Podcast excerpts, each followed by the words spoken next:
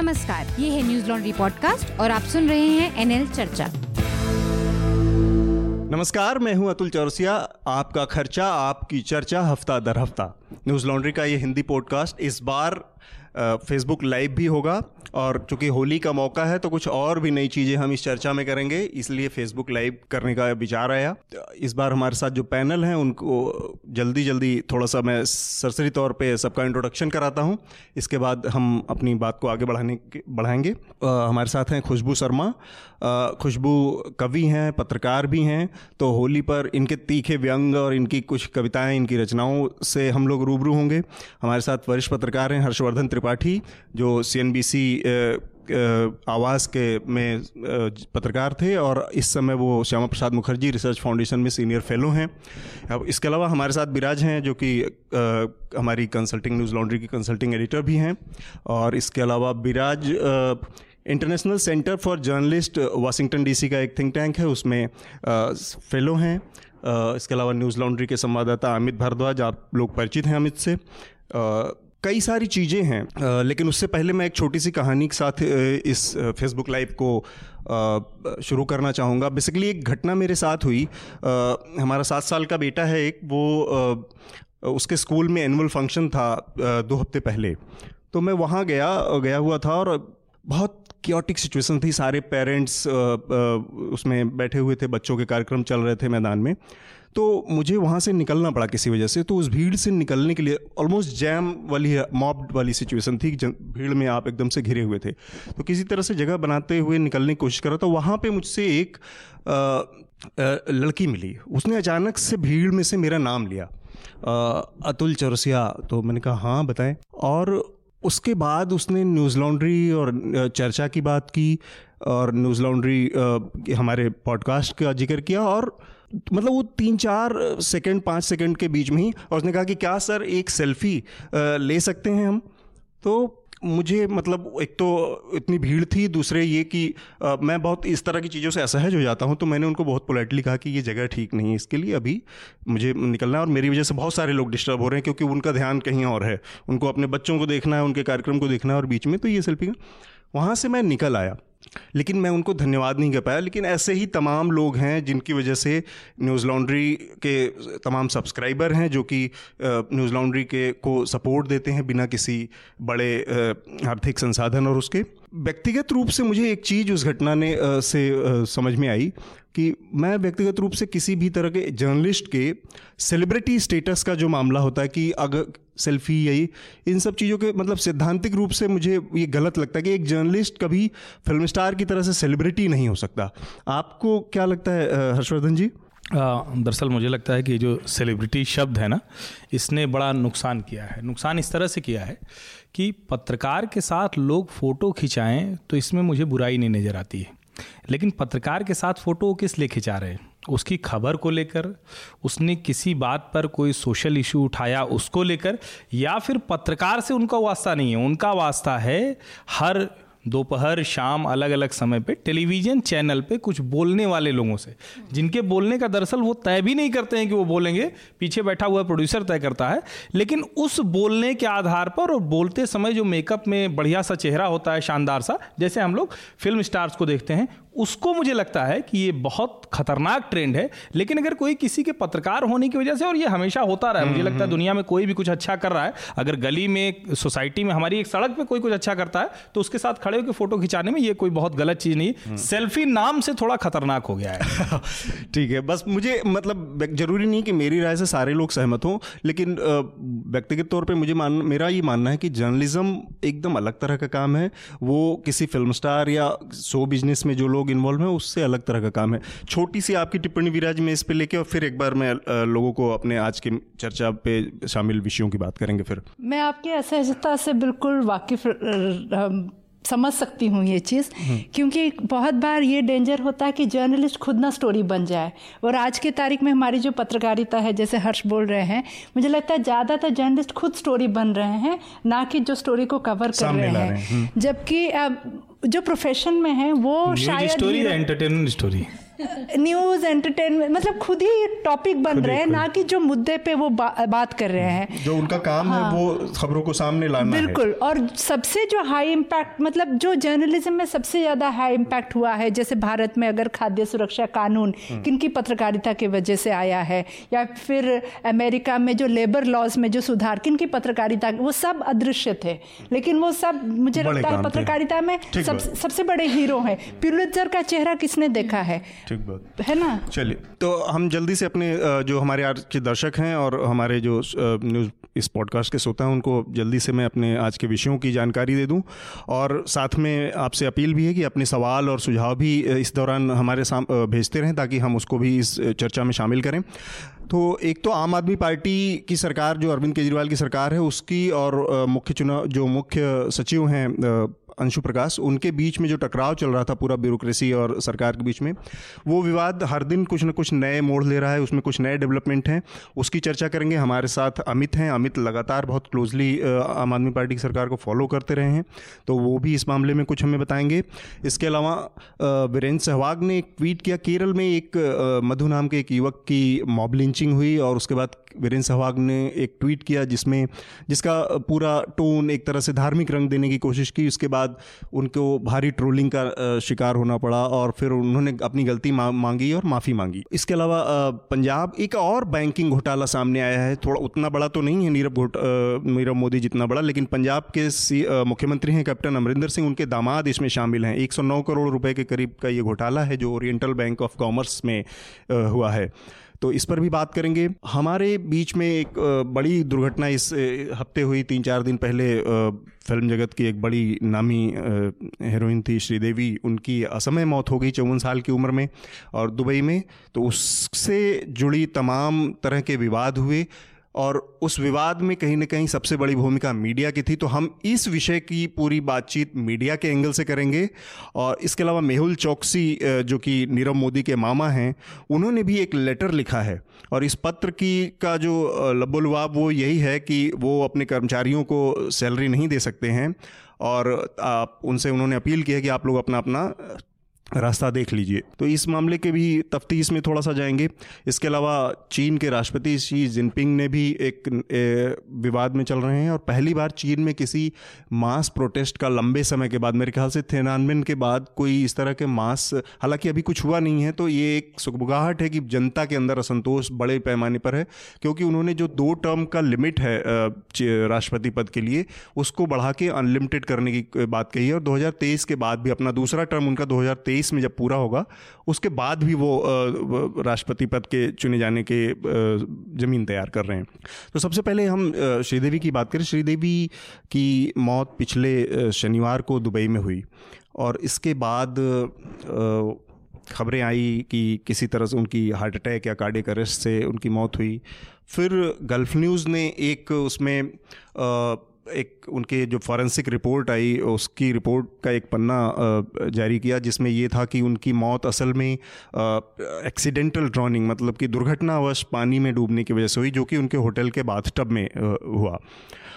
अब इसमें एक और भी अटकलबाजी थी कि अटकलबाजी या उसमें थोड़ा सा एक सच्चाई का भी अंश था कि उनके शरीर में अल्कोहल के अंश पाए गए, तो हो सकता है कि शायद वो नशे की हालत में या किसी ऐसी स्थिति में उसमें गिर गई हो और उनके साथ दुर्घटना हुई हो।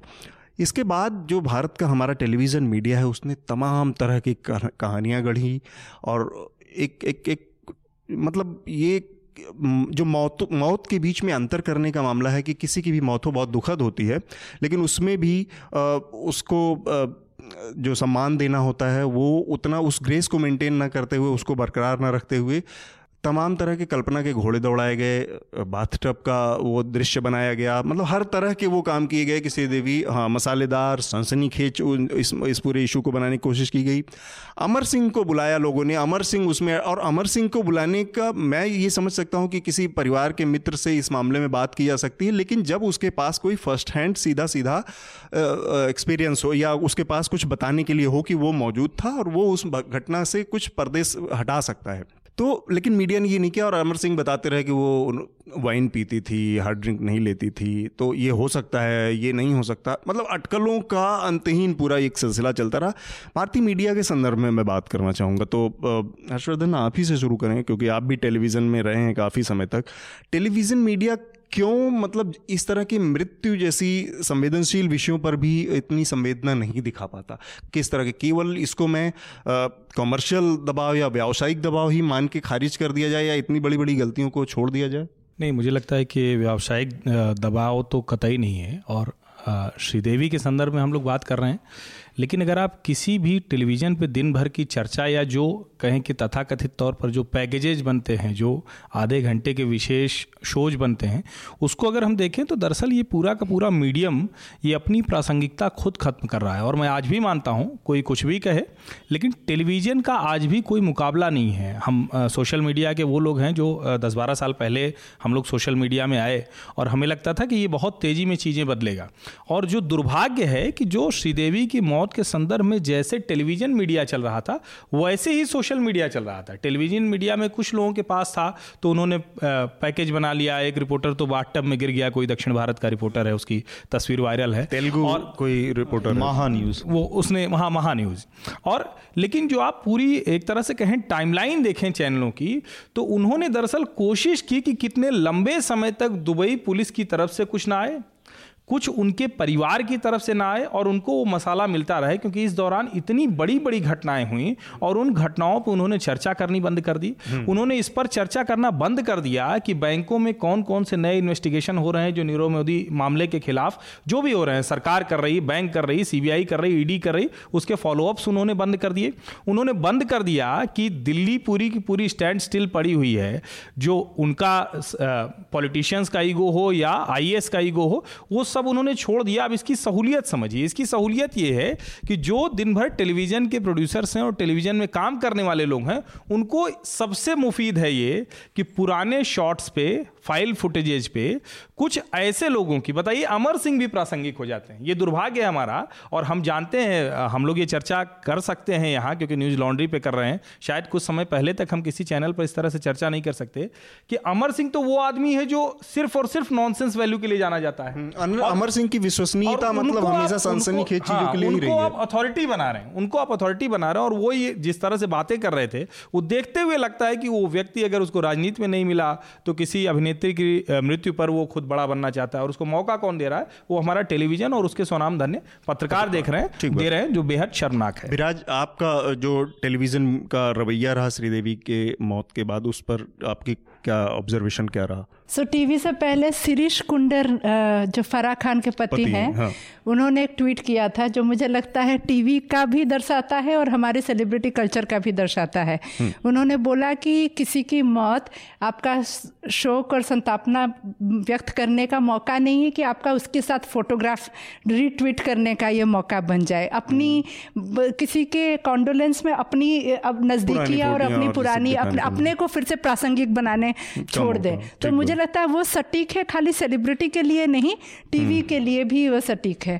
और तीन चीज़ें, जैसे जब ये लिंकिंग पार्क के लीड सिंगर की मौत हुई या एमी वाइन हाउस की मौत हुई, अंतर्राष्ट्रीय स्तर पे उनके गानों की बिल्कुल जो बॉडी ऑफ वर्क है, फिल्मोग्राफी, श्रीदेवी 254 पिक्चर बनाई है 5 भाषाओं में, सबसे पहली सुपरस्टार है, फीमेल सुपरस्टार है। उसके बारे में बात हो सकती थी, किस बैकग्राउंड से आई है, 4 साल के, मतलब इतना लंबा करियर है कि बहुत अच्छी चीज है। पुरुषवाद की जो शिकार रही उसके बारे में, मतलब उसके डाइट, उसके भोजन से असंवेदनशीलता। और हर्ष जैसे बोल रहे हैं कि बैंकिंग फ्रॉड का छोड़िए, या फिर वो बिहार में जो ट्रेजेडी हुआ उसको छोड़िए, ये वॉयरिज्म, येलो जर्नलिज्म को एक लेजिटिमेसी देने की बात है। जब मेन स्ट्रीम मीडिया जर्नलिज्म मत कहिए, ये काहिल कामचोर जर्नलिज्म कहिए। येलो जर्नलिज्म तो वो बड़ा अलग हो जाता है। हाँ। आप कुछ ग्लैमरस करते, आप कुछ इस तरह की चीजें करते, आप किसी को कुछ भी कर लेते, ये वो भी नहीं है, येलो जर्नलिज्म भी नहीं है। ये काहिल कामचोर बुद्धिहीन जर्नलिज्म है जो टेलीविजन में हो रहा है। जर्नलिज्म तो बोलेंगे ही नहीं, जर्नलिज्म की ही मौत है ये, मतलब श्रीदेवी से बड़ा मौत न्यूज और जर्नलिज्म पत्रकारिता की मौत है। लेकिन ये मैं इस पे भी थोड़ा टिप्पणी करना, बहुत सारे स्तंभकार ने बहुत सारे स्तंभकार ने लिखा है कि ये हम चाहते हैं, मुझे नहीं लगता ही हम चाहते हैं। हमेशा घटिया चीज़ों को परोसना और बोलना कि दर्शक चाहता है, पाठक चाहता है, इसका ये भी कोई सर्वे नहीं है ना, मुझे कैसे पता है, बिल्कुल मुझे कैसे पता कि दर्शक क्या चाहता है। और दूसरा ये है कि मेरा जो काम है, हम जो एक हर चीज का एक बेसिक कोर वैल्यू होती है, न्याय सबको मिलना चाहिए, स्वास्थ्य सबको मिलना चाहिए, शिक्षा सबको मिलनी चाहिए, ये जो बेसिक कोर वैल्यूज किसी चीज की होती है उसी तरह से है। अब कोई कल को ये कहते कि मेरा शो तो सबसे लोकप्रिय है तो आप पॉर्न दिखा दीजिए, पॉर्न सबसे लोकप्रिय हो जाएगा, इसका ये पैमाना थोड़ी ना कि वो चाहते थे लोग देखना। अमित, आपका क्या रवि उस पर विचार रहा, पूरे टीवी मीडिया का जो श्रीदेवी की मौत पर रवैया रहा? अब इनसेंसिटिव साउंड नहीं करते हुए इस मतलब कॉज एंड नोटिस के साथ मैं बोलूँगा कि जब ये खबर ब्रेक हुई उस वक्त मुझे ये लग रहा था, एक अंदर से गट फीलिंग आ रही थी कि मामला एक होटल का है, बाथटब में मौत हुई है, और जिस तरह का फाइव मतलब एक बड़े बड़े स्तर के एक बड़े स्टार के बारे में पूरी बात हो रही है, तो कहीं एक पर्टिकुलर टीवी चैनल के एडिटर ये बात ना कह दे कि शशि थरूर जैसे व्यक्ति का हाथ हो सकता है, पूरा सेटअप वैसा ही है। लेकिन इसमें जो दुख की बात यह है, एज ए यंग जर्नलिस्ट मुझे जो लगी वो ये थी कि अगर मान लीजिए खलीज टाइम्स का वो ट्वीट नहीं आता, सॉरी गल्फ न्यूज़ का वो ट्वीट नहीं आता, उसके बाद खलीज न्यूज़ की वो खबर नहीं आती, एडिटोरियल तो एडिटोरियल जो एडिटोरियल के पहले भी जो हमारा मीडिया है, चाहे इंग्लिश हो या हिंदी हो, वो लगातार हमको यही बताता रहता, अपनी तरफ से जितनी कॉन्स्पिरेसी थियरीज हैं उसको बनाता रहता, तो वो काम हम भी कर सकते थे। छोटे मीडिया हाउसेस के पास वो रिसोर्सेज नहीं हैं कि वो दुबई में जाके खोजबीन कर पाए या वहाँ की पुलिस से बात कर पाए, लेकिन उस पोस्टमार्टम रिपोर्ट की कॉपी ने तमाम कॉन्स्पिरेसी थ्योरीज के ऊपर जो है अंकुश लगा दिया, फुल स्टॉप लगा दिया, उसके बाद कोई बहस नहीं, फिर टोन चेंज हो गया पूरी मीडिया हाउसेस का। फिर एक एंकर ये कहते हुए सुनाई दी कि उनको उनका ड्यू नहीं मिला, श्रीदेवी को उनका ड्यू नहीं मिला, तो ये कॉन्वर्सेशन हो सकती थी या ये पता कंफर्म किया जा सकता था, आप कंफर्म कर सकते थे इन चीज़ों को कि अगर नहीं मिला। मुझे इस पे थोड़ा सा ये भी लगता है कि हमें किसी के ऐसी मौत पे तुरंत इतना खोजने की जल्दी क्यों रहती है। श्रीदेवी की मृत्यु हुई, हम सबको उनको विनम्र श्रद्धांजलि देनी चाहिए थी, हम सबको उनकी बढ़िया बढ़िया शोज बनाने चाहिए थी जो एक दिन का पूरा प्रोग्राम तैयार करते, इतनी बड़ी उनकी एक तरह से उनका जो योगदान है, जो शख्सियत है, उस पे आप बनाते। जब कुछ रिपोर्ट निकल के आती तो हम फिर लाउड हो जाते, इसकी क्या जरूरत थी कि हमें किसी की रिपोर्ट का इंतजार करना है, कॉन्स्पिरेसी थ्योरीज का इंतजार करना है। तो बेसिकली जो मीडिया ने जो अपने को इस पूरे उसमें पीपली लाइव बना दिया, तो वो तो है, उस पर मैं चाहूंगा कि खुशबू अपनी तरफ से क्या कोई टिप्पणी, कोई कविता, कोई टिप्पणी? तो बिल्कुल देखिए, व्यंग की जहां तक बात है, हालांकि घटना बेहद दुखद है और लेकिन लोगों का रवैया बेहद शर्मनाक है इस पर। जैसे कि आपने कहा कि बहुत जल्दबाजी की, हमें थोड़ा वक्त लेना चाहिए इन चीज़ों के लिए, क्योंकि श्रीदेवी अपने आप में इतनी बड़ी फिगर थी कि हमें सिर्फ न्यूज़ ऐसे नहीं कि सुबह 8 बजे से शुरू की और रात को 8 बजे तक हम उनके जीवन काल को ख़त्म कर दें बता के कि ये हुआ ऐसा हुआ। ऐसी पर्सनैलिटी वो नहीं थी, मात्र 54 साल की थी। लेकिन सबसे दुखद ये मुझे भी लगा कि अभी बॉडी हवाले भी नहीं की और उससे पहले पहली पत्नी के अंतिम संस्कार को दिखा दिया ये कह के कि श्रीदेवी का अंतिम संस्कार हो रहा है। बहुत सारी ऐसी कमियां मीडिया की तरफ से बहुत हड़बड़ी में। तो मुझे जो लगता है कि अखबार हो या टीवी चैनल्स हो, बेसिकली उनके बारे में दो लाइक बेहद सटीक होती हैं, क्योंकि वो जो कहते हैं दर्शक वही मान लेता है कि लश्कर भी तुम्हारा है, सरदार तुम्हारा है, लश्कर भी तुम्हारा है, सरदार तुम्हारा है, तुम झूठ को सच लिख दो, अखबार तुम्हारा है। वाह वाह वाह वाह। तो मीडिया का रवैया इस तरह का है। और एक और बात मुझे जो लगती है वो ये कि जितने भी पत्रकार हैं, वे बहुत जल्दबाजी में वो दुबई के बाथटब से वो श्रीदेवी के शरीर को तो निकाल लाए, लेकिन पत्रकारिता की लाश अभी भी मुझे लगता है उसी बाथटब में पड़ी हुई है, उससे बाहर वो निकल नहीं पाए। That all I want to say। चलिए, तो अगले विषय पर हम अपने बढ़ते हैं। मेरे ख्याल से पंजाब के जो सीएम हैं उनके घोटाले की बात की जाए तो बेसिकली ये यहाँ मेरठ के पास का मामला है। सिंभावली करके एक शुगर मिल है, उसने कुछ ओरिएंटल बैंक ऑफ कॉमर्स से 109 करोड़ रुपए कुछ का एक लोन लिया था और उसमें अब ये सामने आ रहा है कि ये पूरी तरह से इसमें गड़बड़ियाँ की गई हैं। और उस ये गुरदीप सिंह नाम है उनका, जो उनके दामाद हैं, गुरपाल सिंह, जो कि कैप्टन अमरिंदर सिंह है, पंजाब के चीफ मिनिस्टर, उनके दामाद हैं। तो अचानक से मतलब मुझे इस घटना से एक चीज़ समझ में आई कि हम पूरी तरह से सोते रहते हैं। किसी एक सेक्टर में नीरव मोदी जब होता है तब अचानक से इतने सारे आने लगते हैं हमारे सामने, उससे पहले चीज़ों को। तो इसके क्या कोई पॉलिटिकल मोटिव भी हो सकते हैं? ऑब्वियसली हो सकते हैं। हमारे लिए तो ये एक अच्छी चीज़ सिर्फ ये है कि फिर भी ये मामला सामने आया। इसमें सीबीआई ने चार्जशीट दाखिल की है और उनको नामजद किया है। तो आपको इसमें क्या लगता है हर्षवर्धन जी कि अगर इसका कोई पॉलिटिकल मोटिव हो सकता है? क्योंकि अब सरकार भी चूँकि केंद्र के नीरव मोदी को लेकर दबाव में है, तो अब चूँकि पंजाब के दामाद सीएम के दामाद हैं, तो इस वजह से भी इस इशू को निकाला गया है, या और भी इसके इसे हमें केवल और केवल भ्रष्टाचार पर लगाम की निगाह से ही देखना चाहिए? देखिए, कम से कम हमें पत्रकार के तौर पर तो ऐसे देखना चाहिए, लेकिन पत्रकार के तौर पर हम पॉलिटिकल मोटिव्स नहीं देखेंगे, ये कैसे हो सकता है? और पॉलिटिकल मोटिव तो ये कितना ज़्यादा हो सकता है, इसका अंदाज़ा लगाइए कि चूँकि भ्रष्टाचार का मामला जब सामने आया तो तुरंत कांग्रेस का ट्वीट आया कि एक और घोटाला, और जैसे ही पता चला कि ये तो कैप्टन के दामाद हैं तो वो डिलीट कर दिया। तो इसका मतलब कि राजनीति तो इस कदर है। दूसरी जो चीज़ है, आपने भी जब इसको हमाम में सब नंगे हैं वाला जो घिसा हुआ डायलॉग है, ठीक बात है, और आपने भी जब इसको शुरू किया तो आपने कहा कि बड़ा घोटाला नहीं है, छोटा ही घोटाला है, 109 करोड़ का है।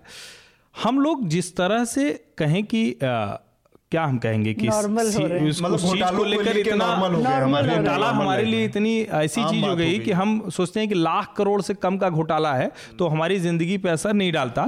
हमें ये समझ में ही नहीं आता कि 100 करोड़ रुपए अगर वो 100 करोड़ बचे होते तो उसके कितने पॉजिटिव इफेक्ट्स होते जो हमारे ऊपर पड़ते। लेकिन इस पूरे सिस्टम को, बैंकिंग इकोसिस्टम को लेकर, मैं थोड़ा सा चूंकि फाइनेंशियल जर्नलिज्म करता रहा हूं और इसको ठीक से देखता हूं, इसलिए मैं कहता हूं कि जब जब इस देश में फाइनेंशियल इस तरह के फ्रॉड होते हैं तो इसमें कहीं कोई संदेह नहीं। और ये कोई भी कहे, जैसे मैं इसको देशज में कहूँ तो गंगा में खड़े होकर भी कोई नेता कहे तो हम ये मान नहीं सकते हैं कि 100-200 करोड़ से ऊपर का कोई भी कर्ज किसी भी व्यक्ति को बिना किसी राजनीतिक सरपरस्ती के मिल सकता है।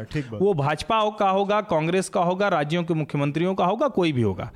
लेकिन आप सोचिए कि जिस विजय माल्या को लेकर हम मीडिया के लोगों ने हंगामा मचा दिया, जिस विजय माल्या ने लंदन में बैठकर हमारी पूरी मीडिया का मजाक बना दिया कि तुम दो कौड़ी के लोग हो, उस विजय माल्या की ऑक्शंस की खबर हमारे 22वें पन्ने पे अंग्रेजी अखबारों में, हिंदी अखबारों में सिर्फ जो 10 नंबर पेज है बिजनेस का उसमें, इसके आगे हम नहीं जा पाए। अब हमें क्या मिला कि नीरव मोदी एक मिला, और नीरव मोदी भी इसलिए नहीं मिला, मीडिया को खुश नहीं होना चाहिए, इसमें मीडिया ने कुछ नहीं किया। इतना नकारा काम किया है कि मीडिया को तो पता ही नहीं चला कि इतने लंबे समय से ये चल रहा है।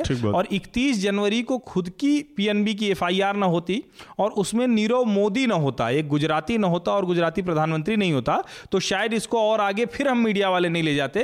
लेकिन मैं कह रहा हूं कि आपका बैंकिंग इकोसिस्टम के सड़ने का मतलब है कि आपकी पूरी जो इकोनॉमिक फंक्शनैलिटी है उस पे असर पड़ रहा है।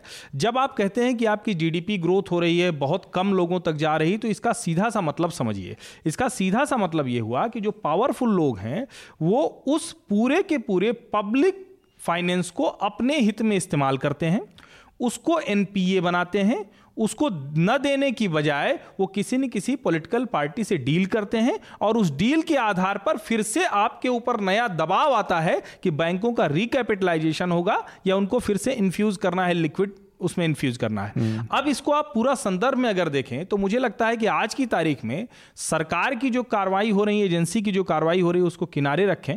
हम मीडिया के लोगों को 4-5 सवाल बहुत स्पष्ट पूछने चाहिए कि आखिर वो क्या हुआ जिसमें बैंकों को प्रोफेशनल तरीके से चलाने की बात थी, जिसमें सीएमडी और सीईओ भी बाहर से लाए जाने की बात थी। ठीक है, हम उसको 3 करोड़ का पैकेज देंगे, लेकिन उसकी रिस्पॉन्सिबिलिटी होगी और अगर उसका परफॉर्मेंस बोनस होगा, अगर वो नहीं होगा तो कटेगा। नंबर 1। नंबर 2 ये कि हम रिपोर्टिंग कितनी हल्की करते हैं कि सीवीसी के एक ऑर्डर को हम लोग लेके उड़ गए कि 18,000 ट्रांसफर हो गए पीएनबी में, बाद में पीएनबी ने ही कह दिया कि इतने ट्रांसफर नहीं हुए। अब एक चीज, चूंकि मैं वो बहुत नजदीक से जानता हूं इसलिए बता रहा हूं, हर साल मार्च अप्रैल महीने में बैंक में हर मैनेजर डरा होता है, जिसने भी जीएम डीजीएम के अनुसार लोन नहीं बांटे उसका ट्रांसफर पक्का है, वो कितनी भी अच्छी रिपोर्ट तैयार कर रहा हो, कितना भी क्रेडिट बैंक का सुधार रहा हो। तीसरी जो बड़ी चीज है कि आपने जब कैडर आपको डिसाइड करना है तो फाइनेंस बैंकिंग चलाने वाला कैडर अलग होगा, ऑडिट करने वाला कैडर वैसे कैसे वही कैसे हो सकता है? यानी जो बैंक का पीओ है वही अगर ऑडिट भी करेगा तो कैसे काम चलने वाला है। और जो सबसे जरूरी है कि क्या 100 करोड़ के ऊपर के सारे लोन और उनके डिफॉल्ट अगर 90 दिन के बाद ईएमआई रुकती है तो इस देश की जनता को क्यों नहीं पता चलना चाहिए। ये बैंक और सरकार के ऊपर दबाव बनना चाहिए, वरना राजनीतिक बयानबाजी है, दोनों मिल जाएंगे, हम आप कुछ नहीं कर पाएंगे, ऐसे ही बैठ के बहस करेंगे। विराज, आज मतलब आपको एक और मामला इसी आज ही सामने आया है, जो हमारे पूर्व वित्त मंत्री और गृह मंत्री हैं पी चिदम्बरम, उनके बेटे कार्तिक चिदम्बरम को सीबीआई ने आज गिरफ्तार किया है और ये आईएनएक्स मीडिया से जुड़ा मामला है। संक्षेप में मैं अपने दर्शकों और श्रोताओं को बता दूं कि बेसिकली मोटी मोटा में ये बहुत उलझा हुआ आईएनएक्स मीडिया का मामला है। इसमें बेसिकली मामला foreign investment, direct finance investment का है और वो एक लिमिट है उसकी जो 26% उतनी ही आ सकती है और उस लिमिट के अनुसार आईएनएक्स को 4.5 करोड़ के आसपास फॉरेन इन्वेस्टमेंट आ सकता था। लेकिन कई कंपनियों का जाल बना के और शेयरों के रेट को इन्फ्लेट करके और इस तरह से कुल आईएनएक्स मीडिया ने 309 करोड़ रुपए उगाहे और उसका इन्वेस्टमेंट किया, जो कि गलत था। और इस काम में आईएनएक्स मीडिया के 2 कंपनियों ने साथ दिया, जो कि कार्ति चिदम्बरम की और की कंपनी है, जो कि पी चिदम्बरम के बेटे हैं, वो भी आज ही आया। तो इसका एक पॉलिटिकल पहलू तो हो सकता है, लेकिन जिन लोगों से भी बात हुई हमारी, कुछ लोगों उनका ये कहना है कि इस मामले में कार्ति चिदम्बरम बहुत स्लिपरी ग्राउंड पे खड़े हैं। तो ऐसे मौके पर क्या केंद्र सरकार वास्तव में बहुत बुरी तरह से नीरव मोदी के बाद दबाव में है कि वो इस तरह के मैसेज देना चाहती है? लोगों की गिरफ्तारियां हो रही हैं भ्रष्टाचार के मामले, भले ही वो अपोजिट साइड के ही लोगों को, विपक्ष के लोगों के ही हो रही हो। ये स्क्रॉल में एजाज अशरफ ने लिखा है कि अब सबसे बड़ा मुद्दा जो होगा 2019 के लिए वो करप्शन का होगा, नीरव मोदी का होगा, क्योंकि ये सरकार, आप ही ने एक बार डिस्कस किया था शायद अजित शाही के साथ कि बड़ी लकड़ी इन्होंने ही पकड़ा था कि मैं सब ठीक कर दूंगा। मैं खुद टैक्स जस्टिस नेटवर्क की मेंबर हूँ, ठीक है। तो हर्ष ने जो सब गिनाए नीरव मोदी के केस में, राउंड ट्रिपिंग है, ओवर इन्वॉइसिंग है, स्मगलिंग डायमंड्स भी है, फेक इन्वॉइसिंग है, पर सबसे बड़ी चीज़ है हमारा पब्लिक सेक्टर बैंक में 4 तरह के ऑडिट होते हैं। कॉन्करेंट ऑडिट है, क्वार्टरली ऑडिट है, एक फॉरेंसिक ऑडिट आरबीआई खुद करती है। हमारे बैंकिंग सेफगार्ड्स का बिल्कुल फेलियर है। मैं बिल्कुल मानती हूँ कि भारत में भले ही गाहे बगाहे अच्छे लॉ बन जाए, इनका इम्प्लीमेंटेशन प्रोग्रेसिव लेजिस्लेशन भले ही हो, इम्प्लीमेंटेशन रिग्रेसिव होता है और बहुत ही कुंठाबद्ध रेगुलेशन होता है। ये कुछ नहीं तो रिलक्टेंट रेगुलेशन का बिल्कुल एक मैनिफेस्टेशन है, ठीक है। बाकी रही 2,11,000 करोड़ जो हमारे आपके मेरे पॉकेट से गया है रिकैपिटलाइज करने के लिए। जेटली जी, मैं ये पहले भी बोल चुकी हूँ, फिर से बोलूँगी, मुझे लगता है बार बार ये याद दिलाना जरूरी है क्योंकि आपका खर्चा आपकी चर्चा। जेटली जी इस बार बजट में स्वास्थ्य सेक्टर को 25,000 करोड़ दिए हैं। 50,000 करोड़ अगर मिल जाए, भारत के सारे बच्चों को आंगनवाड़ी क्रश मिल जाए, 8 घंटे का, माताएं काम कर सकें, चाइल्ड केयर क्रश केयर हो जाए, और हम 2,11,000 करोड़ आपके मेरे पॉकेट से दे रहे हैं बैंक रिकैपिटलाइजेशन में। अभिनंदन अच्छा बड़ा फैन है रुचिर शर्मा का। मैं इन्वेस्टमेंट बैंक्स रिकमेंडेशन आप पूछेंगे, 2 पिक्चरें मैं चाहूँगी हमारे दर्शक देखें। अभिनंदन बड़ा फैन है, उसको रिकमेंडेशन के टाइम पे भी अभी सीक्रेट रखते हैं। हाँ, अभी सीक्रेट रहते हैं, लेकिन मैं 2 चीज़ें बोलना चाहती हूँ। रुचिर शर्मा हैं जिन्होंने किताब लिखी है ब्रेकआउट नेशंस, जिसमें टेबल है, बाकायदा टेबल है। हमारे पिंक प्रेस की इतनी वाहियात हालत है अभी, उन्होंने बाकायदा दिखाया है कि लिबरलाइजेशन से पहले, आर्थिक सुधार से पहले और आर्थिक सुधार के बाद वही परिवार की वर्चस्व है। लाइसेंस परमिट राज में जिन परिवारों की वर्चस्व है उन्हीं की अभी वर्चस्व है। तो ये कल्यूजन, पॉलिटिकल नेक्सस, पॉलिटिकल आशीर्वाद, इन्फ्लुएंस पेडलिंग, कार्तिक चिदम्बरम तो पूरा इन्फ्लुएंस पेडलिंग वाला बात है ना। हाँ। तो मुझे लगता है ये ऑप्टिक्स, अभी जो भी हो रहा है ये ऑप्टिक्स ज्यादा है, ना कि सीरियसली बैंकिंग को क्लीन करने की बात है। और वैसे भी हम लोगों को जन्मसिद्ध अधिकार है, हम स्केप्टिकल बने रहे हैं। पत्रकारिता में स्केप्टिसिज्म बहुत जरूरी है। लेकिन मेरा इस पे थोड़ा सा आपका काउंटर आर्गुमेंट है कि हम कहाँ बने रहते हैं, हम तो भूल जाते हैं, हम तो तय करते हैं कि जब सरकार कुछ करने लगे तब हम कहेंगे। आप कहाँ, कोई एक मौका बताइए ना कि जब हमने पत्रकार के तौर पर हमने कहा कि नहीं नहीं ये इतने घोटाले हैं भाई साहब, आप काम नहीं कर रहे हैं, सरकार कुछ कर नहीं रही, एजेंसी कुछ कर नहीं रही, जब एजेंसी सब कर देती है तब हम कहते हैं कि ये जो कर रहे हो ये गलत कर रहे हैं। तो ये बताइए ना कि हम ठीक कर रहे हैं क्या? या फिर नीरव मोदी जब फोर्ब्स लिस्ट में आया टॉप, नहीं पूछा कि कैसे, एनडीटीवी में तो मेहुल चौकसी का बॉसेस डे आउट तरह का पीआर सारे एडिटर्स ने कोशिश की होगी, एनडीटीवी को मिल गया होगा। अमित, ये जो कार्तिक चिदंबरम वाला मामला आया, इसमें आपकी क्या, आपने क्या देखा इस मामले में? जो सुबह से खबर चल रही है, मैं उसका दूसरा पर्सपेक्टिव पे बात करना चाहूँगा, क्योंकि मेरे ख्याल से अब डिटेल्स अभी भी डेवलपिंग स्टोरी है कि कांग्रेस का जो रिबटल आया है इस पूरे मामले में कि मौन मोदी, उधर 14 दिन हो गए, नरेंद्र मोदी सरकार का कोई जवाब नहीं आया है इस पूरे मसले पे। नीरव मोदी और राहुल गांधी खुद भी जब क्लेम करते हैं तो 12,000 या 11,000 करोड़ नहीं बोलते हैं, 22,000 करोड़ बोलते हैं नीरव मोदी के मामले पे। हाँ।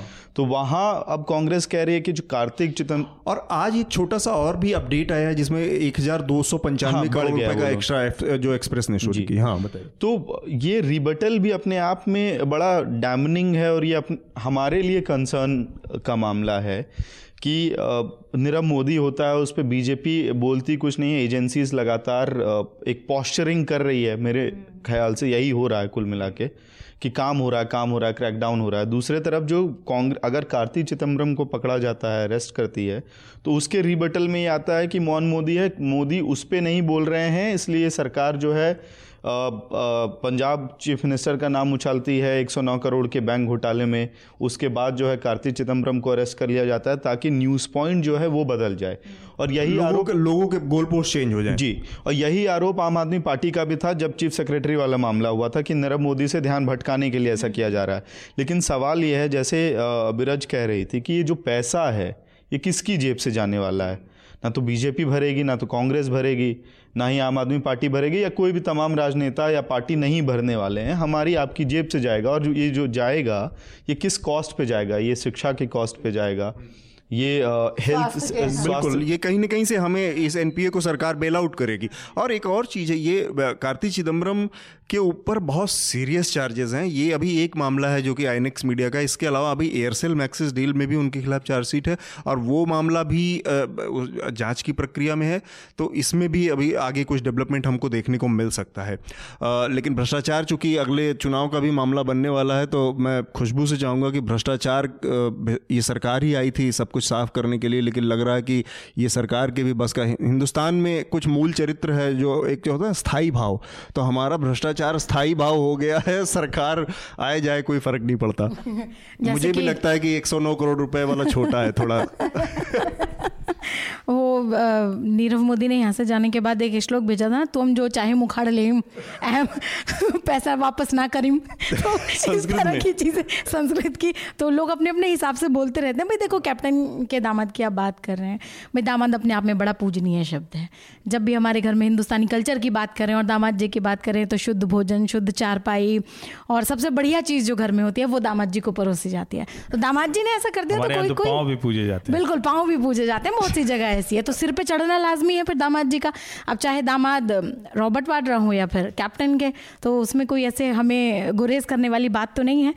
अब यहाँ बात ये उठती है कि भाई अब तो कांग्रेस को टैगलाइन दे देनी चाहिए, क्योंकि भ्रष्टाचार के नाम में जब ये दो आई, जैसे आपने कहा, ट्वीट किया, उसके बाद तुरंत वापस ले लिया। जब ये पता चला, रही है तो अपने ही घर के निकले भ्रष्टाचार वाले, तो तुरंत उसे डिलीट करना पड़ा। तो मुझे तो यहाँ लगता है कि कांग्रेस को एक टैगलाइन जारी कर देनी चाहिए, अखिल भारतीय दामाद विकास प्राधिकरण। क्योंकि यहाँ ये जो लोग कर रहे हैं, तो दामादों की मौज आ रही है, चाहे रॉबर्ट वाड्रा की बात कर लें, चाहे गुरपाल सिंह की बात कर लें। तो भ्रष्टाचार को मिटाने के लिए मोदी जी हमेशा कहते हैं भ्रष्टाचारियों को हम खदेड़ के बाहर कर देंगे, या जो पैसा बाहर जमा है वो हम देश में ले आएंगे। मुझे तो ऐसा लगता है अतुल जी, जब भी मोदी जी बेचारे 15 लाख देने की बात करते हैं, तभी कोई ना कोई हमारे देश से बैंकों से पैसा लेके गायब हो जाता है। बेचारा मर रहा है आम आदमी, क्या करेंगे? बड़ा चिंता का विषय, इसके बारे में कुछ खोजेगा आप जरूर, क्या कर सकते हैं? ये ओरिजिनल पॉइंट में आपके लिए बचा के रखी थी। तो ये एक्चुअली खुशबू ने बहुत इंपॉर्टेंट बात कही। तो हमारा बॉर्डर कंट्रोल की ये औकात है कि एक प्रिया पिल्लाई है जो जल जंगल जमीन की लड़ाई लड़ती है, एक एसपी उदय कुमार है जो जल जंगल जमीन की लड़ाई लड़ते हैं। आप उनको बॉर्डर क्रॉस नहीं करने देते, इनका पासपोर्ट इम्पाउंड करते हैं। रोहिंग्या शरणार्थियों को आप बॉर्डर के अंदर घुसने नहीं देते हैं, ठीक है। लेकिन नीरव मोदी, ललित मोदी, विजय माल्या, ये सब भागे जा रहे हैं। ये है हमारा बॉर्डर कंट्रोल। इनको भी तो बॉर्डर में आने नहीं दिया। अच्छा, हमें इतने एलओयू मिल जाए तो क्या हम एलओसी क्रॉस कर सकते हैं? आपको मिले तब बात करें। एलओयू और एलओसी, ये संबंध बड़ा विचित्र है। तो एक हमारे दर्शक हैं, व्हाट्सएप, उनका फेसबुक लाइव पे उन्होंने एक सवाल पूछा है, मुझे लगता है इसका व्यक्तिगत जवाब मुझे देना है। उनका सवाल पहले मैं लोगों से शेयर कर दूं। देश के मुख्य समाचार पत्र और उनमें संपादकीय पन्ने पर छपने वाले लेखकों के धर्म, जाति और लिंग से संबंधित आपकी साइट पर एक बढ़िया और डिटेल एनालिसिस पढ़ी थी मैंने, कैसे उन पर कुछ खास वर्ग से संबंधित लोगों का एक अधिकार है, और शायद इस इवेंट में आप लोग वही रवैया अपनाते हुए दिख रहे हैं। जिनके पैनलिस्ट के नाम आपने दिए हैं उनके उपनाम पर ज़रा गौर कीजिए। देखना चाहता हूँ कि आप इसे कैसे जस्टिफाई करेंगे। आपकी टीम की ओर से उत्तर अपेक्षित है। रोहन कुरैशी। तो रोहन, मैं बस दो चीज़ें कहूँगा कि इस पैनल में जो 5 लोग बैठे हुए हैं उसमें खुशबू हैं और हर्षवर्धन जी हैं और अमित हैं। इनको इनके टाइटल से आप आकलन लगा सकते हैं कि आप जातियों के खांचे में सवर्ण होंगे। विराज के बारे में मैं आपको बता दूं कि विराज ओबीसी हैं। अपने बारे में मैं बता दूं, मैं ओबीसी हूं। तो परसेंटेज में अगर आप देखेंगे तो 40% इस पैनल के लोग ओबीसी और पिछड़े उससे और दलितों के उसी पैमाने से आते हैं। दबंग भी है, मॉडरेटर है हमारे ओबीसी। तो ये आपकी जानकारी के लिए, इससे ज़्यादा मुझे लगता है कि इस मामले में आप कोई और आपका यही सवाल था, इससे ज़्यादा तो क्या बात करें हम। इसके अलावा एक और दीपक सिंह हैं, उन्होंने एक सवाल छोटा सा किया है। दुबई में घटना का 3 दिनों में जांच पूरी हो गई, अगर भारत में घटना हुई थी तो लंबा खिंचता ये मामला, तो मीडिया का रवैया क्या होता? तब तो होटल के परकच्चे उड़ा देते कि ईंट निकाल लाते होटल की। अगर हिंदुस्तान में होता तो अब तक एक आध कोई सुरंग खोद देता, हमारा रिपोर्टर वहां तक। अमित, आप तो गए थे, कुछ के तो पासपोर्ट रिन्यू नहीं होंगे, कुछ के बने नहीं होंगे, तो बचाए वो होटल अभी तक। तो हम अगले अपने उस पर बढ़ते हैं। नीरव मोदी का ही करप्शन का ही मामला चल रहा था, तो उनके मामा मेहुल चौकसी ने भी अपने कर्मचारियों को एक पत्र लिखा है। तो ये पत्र लिखने का पूरा हिसाब किताब चल रहा है। उन्होंने लिखा है कि अब अपने अपने पैसे तुम लोग अपना अपना जुगाड़ कर लो, क्योंकि हम पैसे नहीं दे सकते।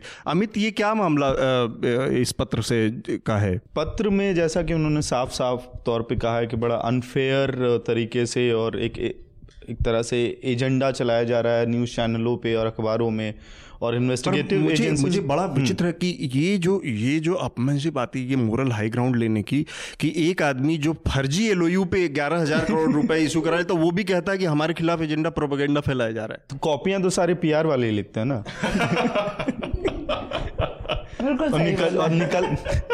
निकलते भी सारे हम सब मतलब हैं तो एक ही बिरादरी के लोग, सारे जे स्कूल से ही निकलते हैं। अब कुछ उधर चले जाते हैं, कुछ इधर चले आते हैं, कुछ खुल के पैसा लेते हैं, कुछ पीछे से लेते हैं। तो खैर उसमें लेकिन एक बात बहुत ध्यान देने वाली है जो टाइम्स ऑफ इंडिया की खबर में थी, काफ़ी डिटेल्ड था वो, कि जो उनके एम्प्लॉयज़ हैं, करीबन 3500 एम्प्लॉयज़ हैं जो कि इफ़ेक्ट होंगे इस पूरी कार्रवाई की वजह से, उनका कहना है। और उसमें उन्होंने ये कहा है कि जो भी एम्प्लॉयज़ हैं, क्योंकि सैलरी नहीं दे सकते हैं अब, तो वो फ्यूचर अनसर्टन है और वो नहीं चाहते हैं कि उनके ऊपर कोई असर पड़े इस पूरे मामले की वजह से। दूसरा कि जो मुझे बहुत इम्पॉर्टेंट बात लगी उनका, कि लैपटॉप और इस तरह के जो भी इलेक्ट्रॉनिक डिवाइसेस एम्प्लॉइज़ के पास हैं वो अभी फ़िलहाल रख सकते हैं अपने पास। तो मतलब ये पूरी तरह से दिवालिया घोषित जो आदमी नहीं होता है वो ऐसे वो लोगों को कह रहे हैं कि जो पाओ लेके भाग जाओ। नहीं मतलब अब है अब आपके पास, रख लीजिए। इसको थोड़ा सा सीरियस नोट पे, चूँकि मामा जी की चिट्ठी से पहले भांजे की चिट्ठी आई थी और भांजे ने 2 चिट्ठियाँ लिखी थी। पहली चिट्ठी उन्होंने पीएनबी मैनेजमेंट को लिखी है, जिसमें उन्होंने कहा कि तुम लोग जो भी कार्रवाई कर रहे हो, तुमने अपनी सारी संभावनाएं खत्म कर दी। उसका देशज में मतलब हुआ कि अब जो हिम्मत है, जो औकात है, पैसे वसूल लो, नहीं वसूल पाओगे। दूसरी जो चिट्ठी थी जो कर्मचारियों को है, वो उससे भी ज़्यादा खतरनाक है, जो टोन मामा की भी चिट्ठी में दिख रही है। उसमें उन्होंने कहा है कि देखिए हम तो आपको बहुत अच्छे से रख रहे थे, हमने तो बहुत अच्छे से काम किया, हमारी कंपनी बहुत अच्छी थी, ये सरकार ने, एजेंसी ने, बैंक ने हमारा ब्रांड चौपट कर दिया, आपके रोजगार पे असर डाला, और चूंकि रोजगार बड़ा मुद्दा है, ठीक है वो 3-3.5 हज़ार एम्प्लॉई या 10,000 एम्प्लॉई की बात है, लेकिन वो वेल पेड लोग थे, डायमंड इंडस्ट्री में पैसे अच्छे मिलते हैं, उन लोगों को ये उकसाना कि आपका रोजगार खत्म है। और पता नहीं आप लोगों ने ध्यान दिया कि नहीं, उस समय टीवी चैनलों पे वो एम्प्लॉयज़ आके कह रहे थे, वो कहीं साउथ की थी, वो अपने चीफ मिनिस्टर को दोषी ठहरा रहे थे, वो प्रधानमंत्री मोदी को दोषी ठहरा रहे थे कि आप लोग हमारा रोजगार वापस लेके आइए। अब ये आप सोचिए कि एक फ्रॉड आदमी, एक हमारे पैसे को लूट के भाग जाने वाला आदमी, तो वो भी भावनाओं की सवारी कर रहा है, भावनाओं को ऐसे दोहन कर रहा है और वो एनार्की क्रिएट करना चाह रहा है, यानी वो चोरी भी कर रहा है तो उल्टा चोर कोतवाल को डांटे, वो शायद अब इस मामा भांजे के लिए आगे जाना जाएगा अगर कोई कार्रवाई नहीं हो पाई तो। एक लेकिन मेरा सवाल सर आपसे ये है कि आमतौर पर देखा जाता है, जब भी अभी पिछले कई सालों में दौर चल रहा है कि सरकारें, जब नई सरकारें राज्यों में आती हैं तो किसानों की कर्ज माफ़ी का एक दौर चलता है, और हर बार जब भी कर्ज माफ़ी होता है तो एडिटोरियल, चाहे बिज़नेस न्यूज़पेपर्स हों, चैनल्स हों या फिर आम अखबार हों, उसमें बड़े लंबे चौड़े आर्टिकल्स लिखे जाते हैं कि इकॉनमी जो है, जो हमारा रेवेन्यू सिस्टम है वो चौपट हो जाएगा, बर्बाद हो जाएगा, जिसमें लाखों किसानों को फ़ायदा मिलने वाला है, और वो पैसा तो आपका ऑलरेडी बैंकिंग सेक्टर से जा चुका है, तो आप एक तरह से इन्फ्यूज़ ही कर रहे हैं। तो अब क्यों नहीं उस तरह का वो रोना पिटना, वो धोना, जब एक इंडिविजुअल को फ़ायदा हुआ या नुकसान हुआ जिसकी वजह से हो रहा है, 11,000 करोड़ 12,000 करोड़ रुपए नीरव मोदी की वजह से चले गए, तो वो रोना धोना, वो इकोनॉमी सिस्टम नहीं कोलैप्स हो रहा है, वो रेवेन्यू को झटका नहीं लग रहा है। और नहीं, बड़ा अच्छा सवाल आपने पूछ लिया ये, और मुझे लगता है कि ये जो भी लोग देख रहे हैं इसको, ये दोनों अंतर समझ लीजिए। कोलैप्स तो उससे भी होता है, बहुत नॉनसेंस डिसीजन है अगर आप कर्ज माफ़ी करते हैं। मैं ये स्वीकार कर रहा हूँ, मेरे गांव में मेरी ज़मीन पे भी यूपी की योगी सरकार ने 1 लाख रुपए छोड़े हैं, मेरे भी परिवार की जो ज़मीन होगी अगर मैंने कर्ज लिया होगा 1 लाख के अंदर तो वो सब माफ़ हो जाएगा। और हमारे गांव के कई ऐसे लोग जो संपन्न हैं, सब ठीक है, संपन्न मतलब हम लोग कोई बहुत बड़े लोग नहीं है, लेकिन दिल्ली में सर्वाइव कर रहा हूँ तो मतलब इस देश के बहुत लोगों से संपन्न हो गया मैं, उन सब का छूट जाएगा, और जो असल कर्ज वाला है वो बेचारा उसका फ़ायदा नहीं ले पाएगा। इसीलिए ये कभी भी कर्ज माफ़ी सबसे नॉनसेंस है और कोलैप्स करता है, ये सिर्फ बैंकिंग सिस्टम को ही दुरुस्त करता है, बैंकों में ही पैसा जाता है। जहाँ तक रही इसकी बात, उसका आप अंदाज़ा लगाइए, ताज़ा रिपोर्ट है 8,36,000 करोड़, और अगर अभी जो नया आरबीआई की रूलिंग आ गई है, अगर ये सारी प्रोविजनिंग हो गई तो 11.5 लाख करोड़, 25 लाख करोड़ का कुल देश का बजट है, 11.5 लाख करोड़ का अगर एनपीए है तो आप समझ हैं कि हमारे देश की इकोनॉमी कितने बड़े खतरे में है। और अगर ये नहीं वसूल पाते हैं, वसूलना मतलब कि सिर्फ इनका भाग जाना नहीं, मैं तो कहता हूं कि अब उसने एक गुंडे की तरह चैलेंज किया है तो आप मान लीजिए कि 11,500 में 2,000 करोड़ मिलेगा, लेकिन इसकी जितनी संपत्तियां हैं, इसके जितने लाभ पाए हुए लोग हैं, वो सड़क पे आ जाएंगे, मैं खुश हो जाऊंगा, एक आम आदमी के तौर पर मुझे खुशी मिल जाएगी। और आप एक सिस्टम दुरुस्त कीजिए कि अब आगे दूसरा नीरव मोदी नहीं होगा, ये हमें बताइए, ये मत बताइए कि वो भाग गया है। नहीं, मैं इसमें बोलना चाहती हूं, तो अमित का जो सवाल है, मुझे लगता है हमारे यहाँ बहुत सारे पिंक प्रेस के कॉलमनिस्ट जो हैं वो हमेशा सरमाएदार और सत्ता पक्ष और इलीट के लिए लिखते हैं, ये एक प्रॉब्लम है। आज के तारीख में विश्व स्तरीय बहुत कैंपेन चल रहे हैं, जो इकोनॉमिस्ट हैं, अर्थशास्त्री हैं और कॉलमनिस्ट हैं, वो अपना डिस्क्लोज़ करें, जैसे न्यूज़ लॉन्ड्री हर चीज़ पे डिस्क्लोज़र करता है।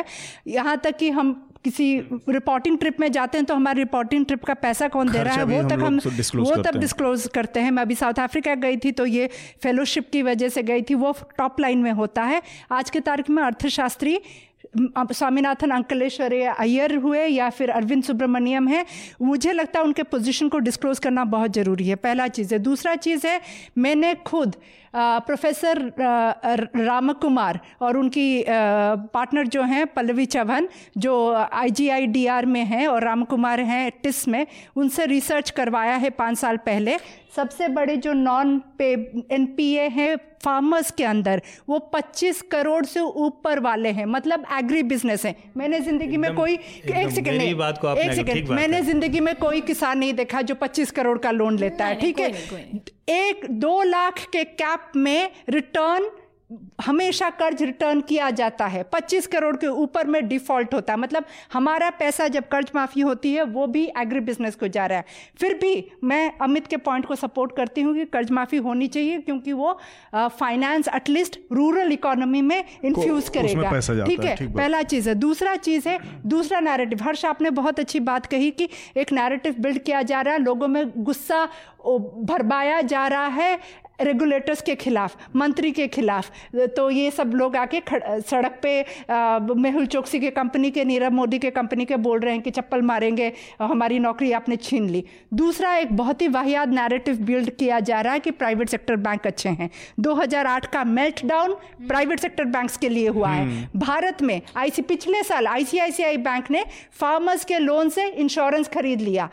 Global trust bank, private sector bank डूबा है। कॉन्टेक्स्ट में इसलिए शायद कहा जा रहा है कि हमारे यहाँ अभी भी एनपीए जो प्राइवेट बैंकों का है बहुत लो है। नहीं, मुझे लगता है अभी तक हमें पब्लिक सेक्टर में, मुझे लगता है आज के तारीख में प्राइवेट सेक्टर बैंक्स के जो जितने सारे रिगिंग है, 3 चीजें वो करते हैं, क्रॉस सेलिंग करते हैं, मार्केट्स रिग करते हैं, कमोडिटी, करेंसी, हर जिस मार्केट में घुसते हैं रिग करते हैं उस मार्केट को। करेंसी तो लाइबॉर स्कैम है, वो पिंक प्रेस का बेहतरीन एग्जाम्पल है। मैं बस ये बोल रही हूँ कि ये नैरेटिव बिल्डिंग को न्यूज लॉन्ड्री हम लोग चैलेंज करना चाहिए। डिस्क्लोजर, कौन बिल्ड कर रहा है ये नैरेटिव? और अगर एक धड़ा जो बार बार एनपीए या बैंक लोन वेवर को के सबसे मुखर बोलता है और अब बिल्कुल सन्नाटा छाया है, वो भी सवाल करना बहुत जरूरी है। मैं पर्सनल एक कमेंट जरूर जोड़ूंगा, क्योंकि मैंने जो बात कही उससे अगर कहीं ये संदेश जा रहा हो, मैं इसके कतई पक्ष में नहीं हूँ कि बैंकों का प्राइवेटाइजेशन हो जाना चाहिए। ये ऐसी चीज है कि इसको आप प्राइवेट बैंक भी हो, पब्लिक बैंक भी हो, आपकी मुश्किल है कि आपने जो लोन दिए हैं वो गलत दिए हैं। प्राइवेट बैंक प्राइवेटाइजेशन होना किसी चीज का इलाज नहीं है, बिल्कुल करप्शन है उसमें। क्योंकि ये मामला बहुत गंभीर हो गया है और होली का मौका है, 2 दिन बाद होली है, तो खुशबू एक बार फिर से मामा जी के नाम पे कुछ होली हो जाए। मैं तो सोच ही रही थी कि इतनी टेंशन बाप रे न्यूज लॉन्ड्री वाले देते हैं। जब मैं ऑफिस में आ रही थी इतनी भीड़, हालांकि बीइंग अ फीमेल मुझे नहीं पता बोलना चाहिए नहीं बोलना चाहिए। मैंने पूछा भाई ये न्यूज़ लॉन्ड्री का ऑफिस कहाँ है? बोले कौन सा ऑफिस? मैंने कहा जहाँ पर एनल पे चर्चा होती है। हमें भी जाके देखने एनल पे चर्चा। कोई नहीं, कुछ लोगों को कल समझ आएगा, तब जरूर रस लेना आप लोग। लेकिन मैं कहना चाहती हूँ, जिस तरह से आप लोग बार बार कह रहे हैं भ्रष्टाचार की, करप्शन की बात हो रही है, भाई देखो हम तो इतनी टेंशन लेने वाले हैं नहीं, क्योंकि कवि हैं, कवियों के पास तो उतनी बुद्धि होती नहीं, पैसा भी कम ही होता है पैसा भी कम होता है और दिल ज़्यादा होता है। हमारे पास दिमाग भी ठीक ठाक ही है, और इतने बुद्धिजीवी लोगों के बीच में मुझे तो पसीना आने लगे इनकी बातें सुन के। बाप रे क्या बातें लोग कर रहे हैं। ये कह रहे हैं कि सरकार कुछ कर नहीं रही है, जबकि मेरा कहना ही है कि सरकार ने जो किया ना वो हम सब मिलके नहीं कर सकते। सरकार ने 11,400 करोड़ का घोटाला नीरव मोदी ने किया, सरकार ने इतना बेहतरीन काम किया। अतुल जी आप मतलब सोच भी नहीं सकते। आधार कार्ड रद्द किया, अब लेके दिखाओ बेटा जियो सिम।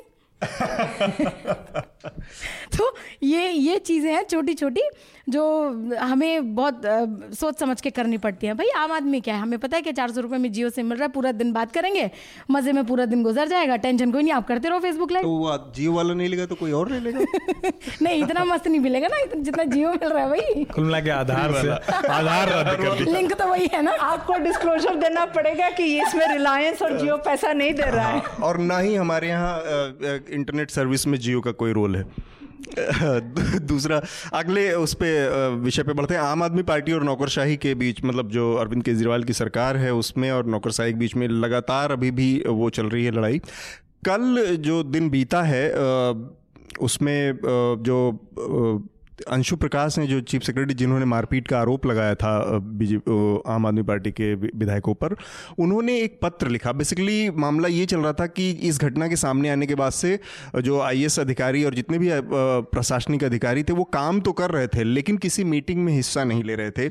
अब चूंकि अगले महीने में बजट भी है दिल्ली सरकार का, तो उस बजट से जुड़ी तमाम बहुत ज़रूरी मीटिंग्स होती हैं जो कि सरकार और प्रशासनिक अधिकारियों के बीच में होनी जरूरी है।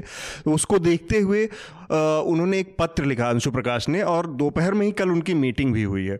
तो उस पत्र का लब्बुलवाब ये था बेसिकली कि मैं, क्योंकि मामला जनहित से जुड़ा है और बजट के जैसे बड़े मुद्दे को हम लोग को वो करना है, तो मैं मीटिंग में आऊँगा और जो इससे संबद्ध अधिकारी हैं उनको भी लेके आऊँगा, लेकिन आपको ये सुनिश्चित करना होगा कि हमारे साथ फिर से ना मारपीट हो, ना हमारे साथ गाली गलौज हो, ना हाथापाई हो, ये वो। तो ये आने वाले कुछ दिनों में क्या, एक तो ये है कि अब ये मामला उससे आगे बढ़ चुका है कि आप एक सबूत दे दें कि ऐसा हुआ था नहीं हुआ था और बात खत्म हो गई कि कौन पक्ष सही नहीं गया। अब ये मामला अहंकार का हो चुका है। तो दोनों पक्षों के अहम अब बहुत ज़्यादा आगे चले गए हैं और दोनों अपने अपने उसके उसमें इसको आगे बढ़ा भी रहे हैं। अगर आम आदमी पार्टी, जैसा कि अंशु प्रकाश और आईएएस लॉबी की मांग है कि वो लिखित माफ़ी मांगें कि ऐसा हुआ है, और ये जो कि वो कभी नहीं करेंगे क्योंकि इस तरह की चीज़ें करने के दूसरे मकसद होते हैं। वो एक तरह से स्वीकारोक्ति होगी उनकी कि उन्होंने ऐसा किया था इसलिए उन्होंने माफ़ी मांग ली, और या डिस्क्लेमर के साथ कुछ करते हैं कि ऐसा नहीं था फिर भी हम माफ़ी मांगते क्योंकि काम काज ये वो, तो वो उनकी अपनी छवि के ऊपर दूसरे तरह का दबा लगेगा और जिसको वो शायद दूसरा पक्ष स्वीकार भी नहीं करेगा। तो अमित, कल जो मीटिंग हुई उसके बाद उस मीटिंग में क्या वो बर्फ पिघली जो जमी हुई थी? मीटिंग में क्या बर्फ पिघली? अगर बजट के बारे में बात करें तो हाँ, बजट टाइम पे आएगा, उसके लिए डेट घोषित कर दी गई है। बजट सेशन दिल्ली में 16 से 28 मार्च तक है, उसको लेके कोई डिले नहीं होगा। ये सवाल लगातार हर पत्रकार आईएएस लॉबी से पूछ रहा था, जैसे मेरी भी बात हुई थी, हमारी रिपोर्ट में जिक्र है। तो उन्होंने कहा कि नहीं, काम तो चल रहा है और जो प्रोसीजर ऑफ ऑफिस है उसमें कहीं मीटिंग का जिक्र नहीं है, तो हम रिटन कम्युनिकेशन कर रहे हैं। तो ये एक फ़र्क होता है राजनेता और ब्यूरोक्रेसी, बाबू लोगों में। तो आप बाबू लोगों से भिड़िएगा तो जो किताब में लिखे हुए नियम कानून है, कॉपी बुक वाली स्टाइल में आ जाएंगे, रूल बुक के हिसाब से काम करने लगेंगे, फिर आप कुछ नहीं कर पाएंगे। और काम बजट का इसलिए हो जाएगा क्योंकि अगर नहीं होता है तो कल इन्हीं बाबुओं के खिलाफ सरकार एक्शन ले सकती है काम नहीं करने की वजह से। इसलिए डिस्पेंशन ऑफ वर्क होगा, डिस्चार्ज होगा ड्यूटीज़ का, लेकिन उस हिसाब से नहीं होगा जिस हिसाब से सरकार में होना चाहिए। दूसरा कि उस चिट्ठी में अपने आप अंशु चीफ सेक्रेटरी ने जो चिट्ठी लिखी है वो अपने आप में एक तमाचा है सरकार के लिए कि आप ये कह रहे हैं कि मीटिंग में आएंगे लेकिन हमारी सुरक्षा इंश्योर कीजिए, और दूसरा कि डिग्निटी इंश्योर कीजिए। तो नीचे के जो अधिकारी हैं, ठीक वो चिट्ठी रिलीज हुई कल, काफ़ी ड्रामेटिक सीक्वेंस है। ये एक तरह का चुनौती है, मतलब ब्यूरोक्रेसी किसी भी सरकार की किसी भी स्टेट में, और जो चुनी हुई सरकार है उसको इस तरह का पत्र लिखना ये अनप्रेसिडेंटेड है जी। ये एक तरह की चुनौती है कि मैं इस तरह की इस भाषा में पत्र लिखूं चीफ मिनिस्टर को। तो ये चूँकि यहाँ के बहुत सारे कायदे कानून उलझे हुए हैं, दिल्ली पूर्ण राज्य नहीं है, तो इसलिए शायद उनको इस तरह की चीजें मिल रही हैं। उसमें भी एक मैसेज तो है ही कि चीफ सेक्रेटरी पत्र लिखते हैं, मीटिंग होती है, लेकिन जॉइंट फोरम का भी एक लेटर आता है। अभी एक जॉइंट फोरम बन गया है दिल्ली में तमाम ऑफिसर्स का, क्योंकि 3 काडर के ऑफिसर्स यहाँ काम करते हैं, दिल्ली एडमिनिस्ट्रेटिव सबऑर्डिनेट काडर्स जो है, फिर आईएएस काडर है, फिर डैनिक्स का है। तो ये सब इन लोगों ने मिलके ये भी एक वो रिलीज किया कि जिसमें ये बात कही गई कि written and public apology by chief minister and deputy chief minister, दोनों को घेर लिया है इसमें। तो ये पावर कहाँ से आता है, ये भी एक सवाल है अपने आप में कि जिसके तरफ इंडिकेशन हो रहा है पार्टी की तरफ से, क्या ये हम किसी और राज्य में इमेजिन कर सकते थे? एक तो मामला है कि भाई आपकी फाइलें, प्रमोशन के तमाम जो रिपोर्ट बनते हैं वो एमएचए में बनेगा, वो कोई और बनाएगा, लेकिन उसके बियॉन्ड भी सवाल है कि ये हिम्मत जो है अपने आप में, कॉन्फिडेंस जो है ऑफिसर्स के अंदर, वो कहाँ से आता है? विराज, आप भी बहुत क्लोजली मतलब सरकारों और मंत्रालयों में घूमते हैं। मैं बहुत संक्षेप में जाना चाहूँगा, ये जो लड़ाई हो रही है इससे किस तरह के इसके नतीजे आप देख रहे हैं, या ये लड़ाई किसी मुकाम तक पहुँच रही है, या हाल फिलहाल निकट भविष्य में इसको निपटने का कोई आपको सूत्र दिख रहा है? मैं बस ये उम्मीद करती हूँ कि हमारी सार्वजनिक मेमोरी उतनी रहे कि अंशु प्रकाश रिटायरमेंट के बाद कहाँ जाते हैं, कौन सी पोस्टिंग में जाते हैं, उस पर हम नज़र रखें। तो आपको लगता है कि उनको ये इशारों पे, ये सब चीज़ों पे भी काम कर रहे हैं? देखिए, एसआर शंकरन एक बहुत ही बेहतरीन आईएएस ऑफिसर थे और बहुत सालों तक लाल बहादुर शास्त्री एकेडमी में पढ़ाए। वो बोलते हैं आईएएस को जिस तरह का अनप्रेसिडेंटेड पावर एक लोकतंत्र में दिया गया है, वो एक सर्जन को एक ऑपरेशन थिएटर में देने वाला पावर है। वो लोकतंत्र की भलाई के लिए काम कर सकता है उस पावर का, या फिर पेशेंट को मार सकता है। ठीक है, आप खुद तय कर दीजिए कि यहाँ पे किस लिए इस्तेमाल हो रहा है वो पावर। हर्षवर्धन जी, आपको क्या लगता है ये जो लड़ाई छिड़ी हुई है इसका कोई राजनीतिक पक्ष भी है? क्योंकि एक ब्यूरोक्रेट इस तरह की भाषा में एक चुनित रिप्रेजेंटेटिव से, प्रतिनिधि से तभी बात कर सकता है जबकि उसको कुछ बहुत अस्योर्ड भरोसा हो, कुछ जगहों से उससे बहुत, मतलब मैंने ब्यूरोक्रेट, पिछले चर्चा में मैंने जिक्र किया था एक व्यक्तिगत बहुत ब्यूरोक्रेट थे, उनके मंत्री से वार्तालाप का, तो मैं जानता हूँ कि, और जो हमारा पूरा सिस्टम है, लोकतांत्रिक ढांचा है, वो भी किसी ब्यूरोक्रेट को इतना उन्मुक्त या वो होने की छूट नहीं देता है। देखिए, निश्चित तौर पर पूरी तरह से राजनीतिक मसला है, और दिल्ली की स्थिति को अगर हम देखें तो मुझे लगता है कि दिल्ली को लेकर ये भ्रम पाल लेना कि हम मुख्यमंत्री बनेंगे तो वो सारे अधिकार हमें मिल जाएंगे जो आपके पहले के मुख्यमंत्रियों को नहीं मिलते थे, तो ये आम आदमी पार्टी और अरविंद केजरीवाल के भी दीवा स्वप्न जैसा ही है। आप लोग इसको अहंकार कह रहे हैं, मैं इसको अहंकार तो मानता ही नहीं हूँ। ये बाकायदा अपनी अपनी ब्रांड टेस्टिंग चल रही है। मैं कहता हूं कि एनार्की पॉलिटिक्स के मसीहा हैं अरविंद केजरीवाल, वो अपनी ब्रांड टेस्टिंग कर रहे हैं। हमें बड़ा मजा आता है, यूनिवर्सिटी स्टूडेंट टाइप में जब थे तो कहते थे कि बंद किया और लगा दिया, नहीं बंद किया और लगा दिया। तो ये जो था कि 5 लोग बैठे और तड़ी मार दिया, दोबारा वो बोलेगा नहीं, मतलब ये मैं इस भाषा में बात कर रहा हूं तो हो सकता है आप लोगों के लिए, लेकिन अरविंद केजरीवाल और उनकी पार्टी का तरीका यही है और पब्लिक को इसलिए पसंद आ रहा है, था भी और है भी। जो लोग कह रहे हैं कि नहीं पसंद आ रहा है, मैं कह रहा हूं कि पसंद आ रहा है।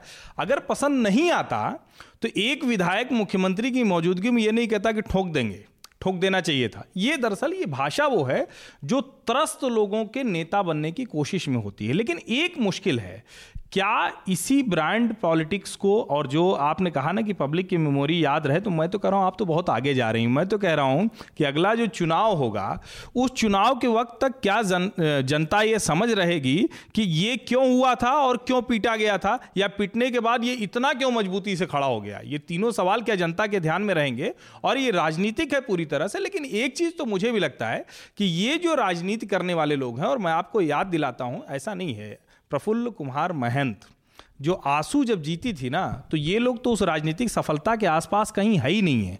जब वो जीते थे तो सभी छात्र संघों के जो अध्यक्ष थे, उनका संगठन वहां मुख्यमंत्री बना ले गया था, और अंत में क्या हुआ, क्योंकि उनको लगा कि सब या तो ठीक कर देना है, सब या तो कर लेना है, और उस करने में क्या हुआ, देश की सबसे भ्रष्ट सरकार चलाने का श्रेय प्रफुल्ल महंत को, देश की सबसे ज़्यादा चरित्रहीन सरकार, मैं कोई ये कोई कमेंट, पर्सनल कमेंट नहीं है, चरित्रहीन मतलब पूरी सरकार पे आरोप लग गए थे। यहाँ अच्छा है कि उस तरह के आरोप सीधे कम से कम अरविंद केजरीवाल पर नहीं है, लेकिन उनके आसपास पहले नेता गुंडे खड़े करते थे, अब नेता ही गुंडे ही नेता बन जाते दिख रहे हैं, तो ये खतरनाक है, इसको भी देखिए। और अधिकारी तो ऐसे मौके तलाशता रहता है जहां उसको दूसरे नेता को यानी लोकतंत्र को बेइज्जत करने का मौका मिले। आखिरी लाइन में बहुत कन्विक्शन के साथ कह रहा हूं कि अधिकारी ऐसे मौके तलाशता रहता है जहां उसे लोकतंत्र को बेइज्जत करने का मौका मिले, और यहां भाजपा और आम आदमी पार्टी के बीच की टसल ने मौका अधिकारियों को दे दिया है। पर एक और चीज यहां पे थोड़ा सा मैं इसमें डिफर करूंगा कि ये कोई आम आदमी पार्टी से जुड़ा फिनोमेना नहीं है कि गुंडे ही राजनीति करने लगे। बेसिकली ये 70-80 के दशक के बाद से राजनीति का जो अपराधीकरण था, कि जिसमें उस समय एक आदर्शवाद का दौर खत्म हुआ नेहरूवीय नेरा के बाद, और लोग गुंडे पालने लगे। गुंडे पालते पालते एक टाइम पे ऐसी स्थिति आई, लगा कि हम ही बन सकते हैं। 80s के अंत आते आते गुंडों को लगा कि मैं इनके लिए करने के बजाय अपने, तो गुंडों का जो राजनीति में है उसमें अरविंद केजरीवाल का रत्ती भर भी योगदान नहीं है। तो ये पूरी एक प्रथा है, जो वहाँ गुंडे आते हैं वो प्रॉपर गुंडे हैं, वो हत्या, बलात्कार, छेड़खानी, चुनौती वाले गुंडे हैं। इनके पास वो वाले लोग नहीं हैं, ये चिढ़े हुए लोग हैं व्यवस्था से, और जिनको लग रहा है कि अब ऐसे भी ठीक किया जा सकता है। इसको दोनों का फर्क है, ये मैं इसलिए साफ करता हूँ। ये जो एडवर्सरियल पॉलिटिक्स से जो उठते हैं, एक बार वो सत्ता में चले जाते हैं तो कैसे सत्ता के साथ असहज होना, या फिर बिल्कुल सत्ता में जरूरत से ज़्यादा अगर उसमें लिप्त हो गए। लालडेंगा इससे पहले आई थिंक वो आइकॉन है इस एग्जाम्पल के, कि एडवर्सरियल से गए, एक ज़माने में भारत से अलग होना चाहते थे, फिर बहुत ही करप्ट हो गए। मुझे लगता है ये बहुत ही अलग है उससे। और हर्षवर्धन जी, मैं तो मानती हूँ लोकतंत्र में अनार्किस्ट पॉलिटिक्स का बहुत बड़ा रोल है। आपने सही बोला कि सरकारी महकमा हमेशा चाहेगा, एटलीस्ट ये जो एग्जीक्यूटिव वर्ग हमेशा चाहेगा कि लोकतांत्रिक नेताओं को कैसे बेइज्जत किया जाए। पर इसलिए भी ज़रूरी है कि इसके पीछे की साजिश को देखा जाए और उसको शब्दश ना विश्वास किया जाए। कुछ हल्का फुल्का मीठा हो जाए। 2 चीज़ें और इसमें ऐड कर दूं मैं। इस वाले मामले में सबसे इंटरेस्टिंग ये है कि ये आम वो कुल्हाड़ी पे पांव मारने वाला पूरा मामला हो गया कि गलती आम आदमी पार्टी की तरफ से हुई उसी बैठक में, और वो पार्टी के नेता जो हैं जो उस बैठक में थे, पिछली चर्चा में भी हमने ये बात कही थी, उन्होंने खुद माना है कि 4-5 विधायकों से वो गलती हुई, पीटने का मामला नहीं है लेकिन अपशब्द कहने का मामला है। मतलब आप किसी को किस हद तक अपमानित कर सकते हैं कि वो उसको उस पर रिवेंज एकदम से बदले की भावना से भर जाए।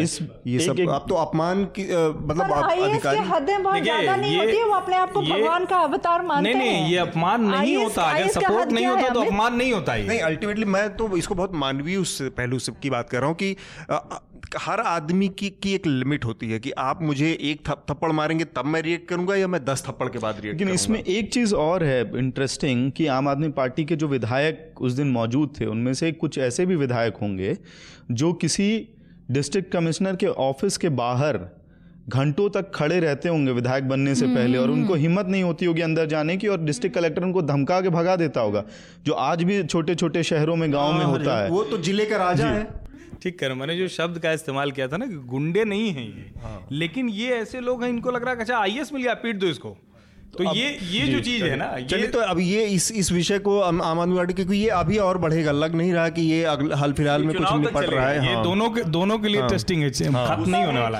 पर इसी मंथन में अगर आईएएस के पावर, उस पावर के साथ करते क्या है, और उनको वो जो अपने आप को भगवान का अवतार मानते हैं उस पर भी अच्छी स्तंभकार अच्छे लिखने लगे तो अच्छा रहेगा, थोड़ा सा मीठा हो जाएगा। हाँ बिल्कुल। नहीं देखिए, मैं तो इतना कहूँगी, आप सब लोग बार बार कह रहे हैं भाई केजरीवाल, मैंने तो उनका सटीक नाम रखा है केजरी बवाल।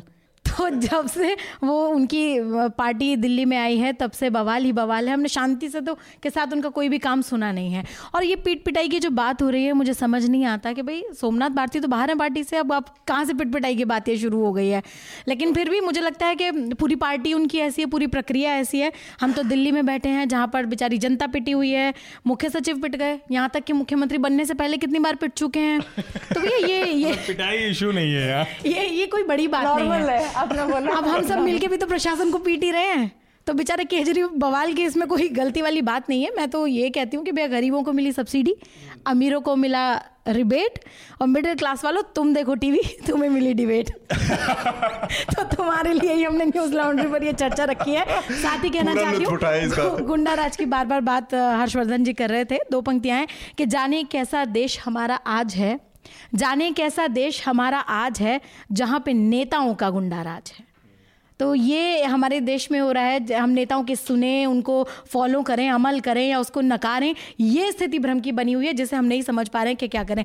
दिल्ली सरकार, खासतौर से केजरीवाल बार बार कहते हैं भाई दिल्ली के लोग हमारी नहीं सुनते हैं, प्रशासन हमारी नहीं सुनता है, पुलिस वाले हमारी नहीं सुनते हैं। केजरीवाल ने ये कहा कि भाई अगर दिल्ली के पुलिस वालों को मुझे सौंप दो तो मैं 2 घंटे में ठीक कर दूंगा। अच्छा, मुझे तो कमाल की बात ये लगी, उधर दिल्ली पुलिस भी यही कह रही है।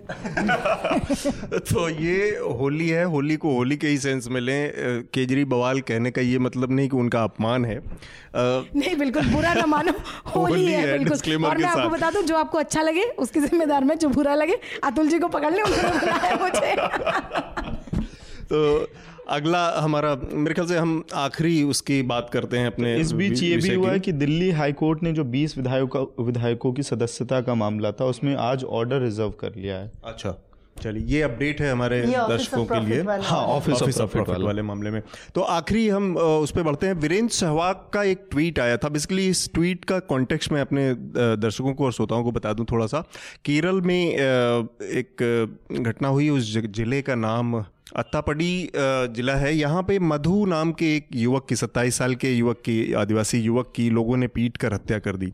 और उसके ऊपर आरोप ये था कि उसने कुछ खाने पीने की कुछ चीज़ें चोरी की थी, और जिसके उसको पकड़ लिया लोगों ने रंगे हाथों और उसके बाद पीट के मार दिया।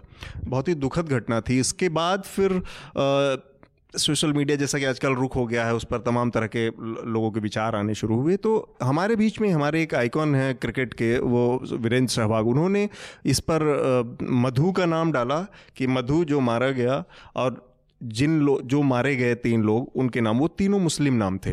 पर इस मामले में असल में क्या हुआ कि पुलिस ने 16 लोगों को नामजद एफआईआर दर्ज की, उसमें हिंदू, मुस्लिम और क्रिश्चियन तीनों शामिल हैं। लेकिन वीरेंद्र सहवाग ने अपनी नाजानकारी में, कम समझी में केवल 3 मुस्लिमों के नाम उसमें लिखे। इसके बाद एक दूसरी बहस शुरू हो गई कि कैसे उन्होंने पूरे मामले को कम्युनल टोन देने का एक वो किया। अब 2 चीज़ें हैं यहाँ पे, एक तो कि वीरेंद्र सहवाग इस मामले में सीरियल ऑफेंडर हैं, तो ऐसे लोग जिनको लगता है कि कहीं उनको उनका ड्यू नहीं मिल पाया है या तो वो बहुत आसानी से इस तरह के जो नेशनलिज्म का प्लैंक है या राष्ट्रवाद या देशभक्ति का प्लैंक है इसके साथ प्ले करने लगते हैं। वीरेंद्र सहवाग के साथ पिछले 1.5-2 सालों में लगातार ऐसा हुआ कि वो इस तरह के विवादित और ट्वीट और इस तरह की चीज़ें करते रहे हैं। दूसरी बात जो मुझे ज़्यादा दुखद लगती है वो ये कि वीरेंद्र सहवाग एक आइकॉन है, एक बड़े हिंदुस्तान के बहुत बड़े खिलाड़ी बने, उन्होंने तमाम लोगों की अपेक्षाओं को, जिनको पसंद हो जिनको नहीं पसंद हो उनके लिए, लेकिन जिनको उस क्रिकेट से उस खेल से प्यार है उनके लिए वो भगवान जैसे रहे। अब ऐसा आदमी जब इतना बड़ा बन जाता है तो वो एक आइकॉन बनने के बाद वो किसी एक जाति, किसी एक धर्म, किसी एक समूह के का आइकॉन नहीं होता। ना किसी कोई ये नहीं कह सकता कि अमिताभ बच्चन को केवल इस देश के हिंदुओं ने बड़ा बनाया है, कोई ये नहीं कह सकता कि शाहरुख खान केवल इस देश के मुसलमानों की वजह से इतने बड़े स्टार है। वो सबका आइकन होता है। और दूसरा उसका पब्लिक इन्फ्लुएंस कितना होता है, किस तरह से लोग उनको फॉलो करते हैं, उनके जैसा बनना चाहते हैं, उनकी बातों पर भरोसा करना चाहते हैं। अगर उनकी बातों पर भरोसा नहीं करते तो अमिताभ बच्चन के वो तेल लगाने वाला ऐड जिसमें सरदर्द दूर हो जाए या शाहरुख खान का वो गोरा होने वाला क्रीम जिसमें आदमी गोरा हो जाए काले से कैसे भरोसा बिकती और कैसे दांव लगाते अरबों करोड़ों रुपए के विज्ञापन दाता उनके ऊपर। और खुद वीरेंद्र सहवाग भी यही सब काम करते हैं। वो वीरेंद्र सहवाग जब इन चीज़ों को कम्युनल टोन देने की कोशिश करते हैं तो एक गलत मैसेज जाता है। तो मैं बहुत संक्षिप्त में आप सब लोगों की राय जानना चाहूँगा और उसके बाद फिर हम अपने कार्यक्रम के समापन की ओर बढ़ेंगे। हर्षवर्धन जी आप बताएं पहले। देखिए इस पे मुझे लगता है ना कि ये शायद अपनी एक और छोटा सा डिस्क्लेमर, बाद में जब दबाव बहुत सारे लोगों ने इनको वो किया, ट्रोल किया और बहुत सारे लोगों ने विरोध किया तो उन्होंने वो एक उसका स्पष्टीकरण ट्वीट डाला कि मेरे से गलती हुई, और फिर बाद में उन्होंने उन दोनों ट्वीट को डिलीट कर दिया। मुझे लगता है कि छवि का दबाव ना वो बहुत ज़्यादा हो गया है कुछ लोगों पर, और उसमें से एक वीरेंद्र सहवाग भी हैं। उनको लगता है कि हमारी एक तय ऑडियंस है, उस ऑडियंस के लिए अगर हमने नहीं लिखा, वो अब क्रिकेट विकेट तो बात करते नहीं, बड़ी कम करते हैं, लेकिन एक बड़ा सीरियस इशू है और पता नहीं वो जर्नलिज्म के एथिक्स के बहाने था और फिर बाद में वो धीरे धीरे कैसे वो उसको दूसरा इस्तेमाल कर लिया गया। जैसे जब गुरुग्राम में जो घटना हुई थी, जो करणी सेना कहा जा रहा था, फिर हुआ कि कुछ मुसलमान हैं जो बस तोड़ने में है और बहुत से लोगों ने ट्वीट भी कर दिया था, बड़ी लड़ाई चली। गुरुग्राम पुलिस ने बाकायदा कहा कि इसमें एक भी मुसलमान नहीं था। और मुझे लगता है कि शायद अब का जो जर्नलिज्म है उसको फिर से अपने एथिक्स को रीराइट करना चाहिए, रीड्राफ्ट करना चाहिए, ये कहते हुए हो सकता है कि मैं भी आपको कम्युनल लगूं तो लगने दीजिए थोड़ी देर के लिए, क्योंकि अगर यहाँ पे कोई किसी बात से सहमत हो या उसको उसी बात को वो करे, अगर मैं कम्युनल लगता हूँ तो लगना चाहिए। क्योंकि मुझे लगता है कि जब सोशल मीडिया, नया मीडिया उस पर अफवाह फैलाने के लिए किसी का हिंदू होना, किसी का मुसलमान होना, किसी का ईसाई होना, किसी का आदिवासी और दलित होना, ये भी बन सकता है वजह, तो क्यों नहीं जब हम मीडिया पे आ रहे हैं तो एक नई गाइडलाइन तय हो जिसमें खुद ऑफिशियल स्पोक्स पर्सन बताए कि किसने मारा और उसकी वजह क्या थी। क्योंकि हिंदू मुसलमान का झगड़ा होता है तो हमेशा वो हिंदू मुसलमान की वजह से नहीं होता। ये शंभू रायगर के मामले में हमने देख लिया, क्योंकि उसकी अपनी वासना थी, उसकी अपनी चीज़ें थी जिसकी वजह से उसने परेशान होकर मारा और उसको हिंदू मुसलमान रंग दे दिया। और ये देश के अलग अलग हिस्सों में हो रहा है। वीरेंद्र सहवाग के ऊपर हम टिप्पणी करें तो बहुत बात जाएगी नहीं, क्योंकि उन्होंने माफ़ी मांग ली, फिर खत्म हो गया। क्या ये समय नहीं है कि जब हम सोशल मीडिया पर ऐसी अफवाह फैलाते हैं धर्म, जाति, संप्रदाय के नाम पर, तो क्या ये तय नहीं होना चाहिए कि किसी भी घटना पे जब तक ऑफिशियल नहीं आएगा उस पे कम से कम हम रिपोर्ट नहीं करेंगे, रिपोर्ट करेंगे तो नाम के साथ करेंगे। हाँ, क्यों डरना? ये ठीक बात है, लेकिन बेसिकली अभी ये बहुत लार्जर इशू है क्योंकि फेक न्यूज का भी दौर है, हम देख रहे हैं किस तरह से अफवाह फैलाते हैं व्हाट्सएप से लेकर बहुत सारी चीजों को, तो ये बहुत लार्जर इशू है बस। लेकिन मेरा ये कहना है कि हम एक अपने बीच के एक छवि वाले आदमी को, एक आइकन की बात कर रहे हैं, उन लोगों के व्यक्तिगत बिहेवियर पर एक टिप्पणी मैं चाह रहा था कि संक्षेप में। और चूंकि हर्षवर्धन जी ने एक लार्जर प्रॉब्लम की बात कही है जो कि इतने आसानी से तो खत्म नहीं होने वाली, पर इस पे चर्चा होनी चाहिए। मैं चाहूँगा कि उनके व्यक्तित्व पर, विराज आपको क्या लगता है ये जो इस तरह की चीज़ें हुई और वीरेंद्र सहवाग इस मामले में सीरियल ऑफेंडर जैसे हो गए हैं। एक और हैं, हालांकि उनका नाम यहाँ पर मैं लेना चाहूँगा, वो है दिल्ली के ही क्रिकेट खिलाड़ी और हैं, उनका नाम है गौतम गंभीर। वो भी इस तरह की चीज़ें करते हैं जो मैं कहता हूँ ना कि वो दबाव में, आप जब आपको लगता है कि आपका अपना ड्यू नहीं मिला या आप बहुत मीडियोकर लेवल पे रह गए, तब आप इस तरह के सस्ते आवरण खोजते हैं। आपने बहुत ही सही शब्द इस्तेमाल किया, सीरियल ऑफेंडर। मुझे लगता है हम आइकॉन्स पे बहुत ही वाहियात चुनते हैं। मतलब कहाँ मोहम्मद अली जो वियतनाम वॉर में गए नहीं, नस्ल भेद के खिलाफ खड़े हुए तो इतना बड़ा प्राइस अपने लाइफ में दिया। कहाँ ऑस्ट्रेलिया का वो व्यक्ति जो नस्ल भेद के खिलाफ हाथ उठाया, ब्लैक सल्यूट दिया, तो उसकी स्विमिंग, उसकी रनिंग के करियर बर्बाद हो गई। और हमारे स्पोर्ट्स आइकॉन, मुझे लगता है हमारे फिल्म के आइकॉन, हमारे स्पोर्ट्स के आइकॉन, हमारे यहाँ के आइकॉन है, इस तरह का काम कर दो उनका करियर बन जाएगा। बिल्कुल, इस तरह के छिछोरे हरकत में। मतलब आप बताइए, आप मतलब अंदर जब हम सोते हैं हम चाहते हैं हमारे बच्चे इन लोगों को आइकॉन बनाए या मोहम्मद अली टाइप के लोगों को आइकॉन बनाए। तो हमारा आइकॉन से बेसलाइन ये प्रॉब्लम। जब एक प्रवीण झा बोलते थे, और प्रवीण झा को, हाय प्रवीण, उनको अच्छा भी लगेगा शायद, मैं उनको कोट कर रही हूँ, प्रोफेसर हैं इकोनॉमिक्स के। वो बोलते हैं कि जब मधु कोड़ा आपके बेंचमार्क है ना, नीतीश कुमार भगवान लगेंगे। हमारे बेंचमार्क वाहियात है, हमारे आइकॉन्स वाहियात है। बिल्कुल। अमित, आपका क्या वो इसमें मतलब शुरुआत अगर ही देखे, गुरमेहर कौर का जब पूरा मामला चला था, एक 19 साल की लड़की, 20 साल की लड़की इतने बड़े ट्रोल आर्मी से लड़ रही हो अकेले, उस वक्त आप आइकन हूँ के। और मैं उन लोगों में से हूँ जो कि वीरेंद्र, सचिन से ज़्यादा वीरेंद्र सहवाग को मतलब आइडल के तौर पे देखता था। तो उस वक्त बहुत दुख हुआ था, और वो उसी का एक पैटर्न है जो आगे बढ़ रहा है। लेकिन एक लार्जर पैटर्न के तौर पे मैं देखता हूँ, मैं वीरेंद्र सहवाग को सिर्फ सहवाग के तौर पे नहीं देख रहा हूँ। यहाँ वो लोग हैं जो पहलू खान को मार देते हैं सड़कों पे, वो लोग हैं जो इसी तरह के खून करते वक्त, लोगों को जिंदा जलाते वक्त वीडियोस बनाते हैं। उन चेहरों को हम नहीं पहचानते हैं, या जो लगातार कम्युनल टिप्पणियाँ करते हैं उन चेहरों को नहीं पहचानते हैं। और उसी सोच, उसी ख्याल, और जो एक पूरा पैटर्न तैयार हो रहा है देश भर में, उनमें से कुछ नोन फेसेस हैं ये। मतलब क्राइम का या सोच का या जो इंटेंसिटी है उसमें फ़र्क हो सकता है, लेकिन जो एक नया माहौल तैयार हो रहा है, इस तरह के लोग हर तरफ मौजूद हैं। मतलब ये कुछ अननोन फेसेस हैं, कुछ नोन फेसेस हैं। ये ऊपर से नीचे की पूरी एक चेन क्रिएट हो रही है। पे चूंकि वो आपने कहा ना कि जला दिया, शंभू रायगर वाला मामला हमें केस स्टडी के तौर पर भारतीय इतिहास में याद रखना चाहिए। आप सोचिए कि उस व्यक्ति का हिंदू मुसलमान से कोई लेना देना नहीं था, और आपने इसलिए, एक पक्ष ने प्रपोट किया कि वो मुसलमान को मार रहा है, और आपने इसलिए कर दिया कि आपको लगा कि इतना अचानक वो हिंदू मसीहा हो गया कि उसकी पत्नी के अकाउंट में लोग पैसे डालने लगे। इस तरह के व्यक्ति, ये मुझे लगता है, और मैंने जो कहा वो इसीलिए कहा था क्योंकि आप ये करेंगे तो देखिए हर व्यक्ति, और लंबे समय से चूंकि ये चला आ रहा है तो कुछ लोग अब चिन्हित ज्यादा होंगे क्योंकि सोशल मीडिया का समय है, पहले लोग चिन्हित कम होते थे, इसको भी ध्यान रखिए थोड़ा। अतुल, आई थिंक ये दोनों जो बोल रहे हैं ना, ये बार बार हम न्यूज लॉन्ड्री में भी बात करते हैं, ये बनालिटी ऑफ इविल है। हम सब में वो तत्व मौजूद है। हाँ, वो तत्व है कि वो जब व्हेन पुश कम टू शव, हम इतने बनाल, इतने नॉर्मली इविल बन सकते हैं। तुमने लिखा भी तो है ना, वही बात है विराज, जो नॉर्मली कहा जाता है ना कि हम तब तक ईमानदार हैं जब तक हमारे सामने 1 करोड़ रुपए चोरी करने का मौका नहीं दिया गया। असली मौका तो वो जब अवसर आता है, तो वो जो अपने अंदर का जो शैतान होता है वो कब किस रूप में जगेगा, सबके अंदर मौजूद तो होता ही है ऑब्वियसली। आइंस्टाइन बोलते हैं जब पेट भरा हो ना, जो वैल्यूज आप, मोरालिटी और वैल्यूज आप उगाते हैं, वो भरे पेट में। जब पेट खाली हो तब वो हॉबी होता है, जब पेट खाली हो तब अगर करते हैं तब वो वैल्यूज है। बिल्कुल बिल्कुल। तो अंतिम उसकी तरफ बढ़ते हैं, लेकिन उससे पहले एक और होली का कुछ हो जाए। नहीं देखिए, होली की बात तो बिल्कुल ठीक है, लेकिन न्यूज़ लॉन्ड्री बहुत ही जिम्मेदार चैनल और बहुत ही जिम्मेदार चर्चा यहाँ पर है। तमाम जिम्मेदार लोग यहाँ बैठे हैं, अच्छी अच्छी बातें आप सुन रहे हैं। सांप्रदायिकता की बात की, हालांकि ट्वीट वापस ले लिया बहुत ज़्यादा डिस्कशन के लिए, अब इसमें कुछ बचा नहीं है।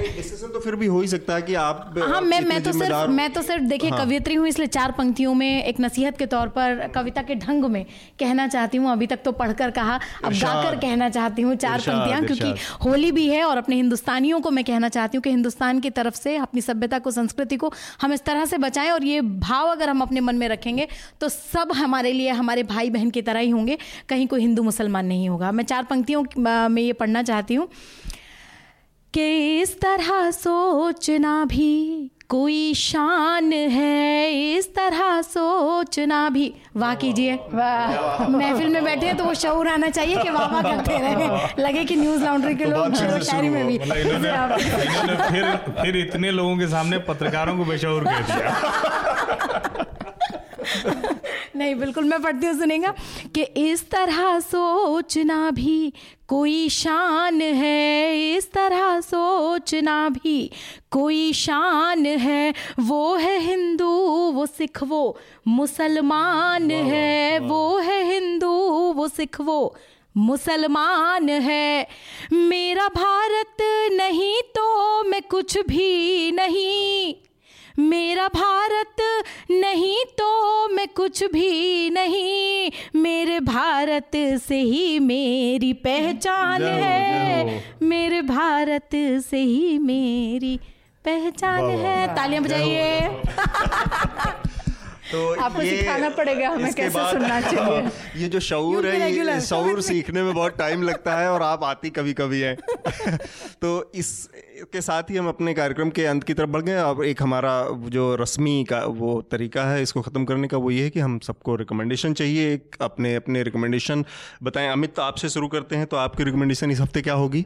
हालांकि होली का माहौल है, रिकमेंडेशन नहीं होना चाहिए, लेकिन इस समय बहुत बुरा कुछ हो रहा है हमारे बीच सीरिया में। तो CNN की एक फ़ोटो ऐसे है इस पे, air strikes in eastern Ghouta, वो मैं रिकमेंड करना चाहूँगा। इन तस्वीरों को देखें। हालांकि अब ये भी नैरेटिव आ रहा है कि कितनी तस्वीरें देखें, हर जगह तो वही बच्चे घायल बच्चे हैं। उसमें कुछ ये भी चीज़ें आई थी एक तो कि ये तो खैर ऑब्वियसली ऑथेंटिक ही होगा कि लोगों ने 15 साल पुरानी इराक वॉर की भी तस्वीरें शेयर की और उस तरह से बढ़ाया। मतलब सोशल मीडिया का यही तो दुष्प्रभाव है कि चीज़ें समझ में नहीं आती। विराज, आपका क्या रिकमेंडेशन होगा? तो एक पिक्चर है अल जज़ीरा इंग्लिश और रेडियो कनाडा ने किया है, meltdown radio Canada meltdown the man who crashed the world.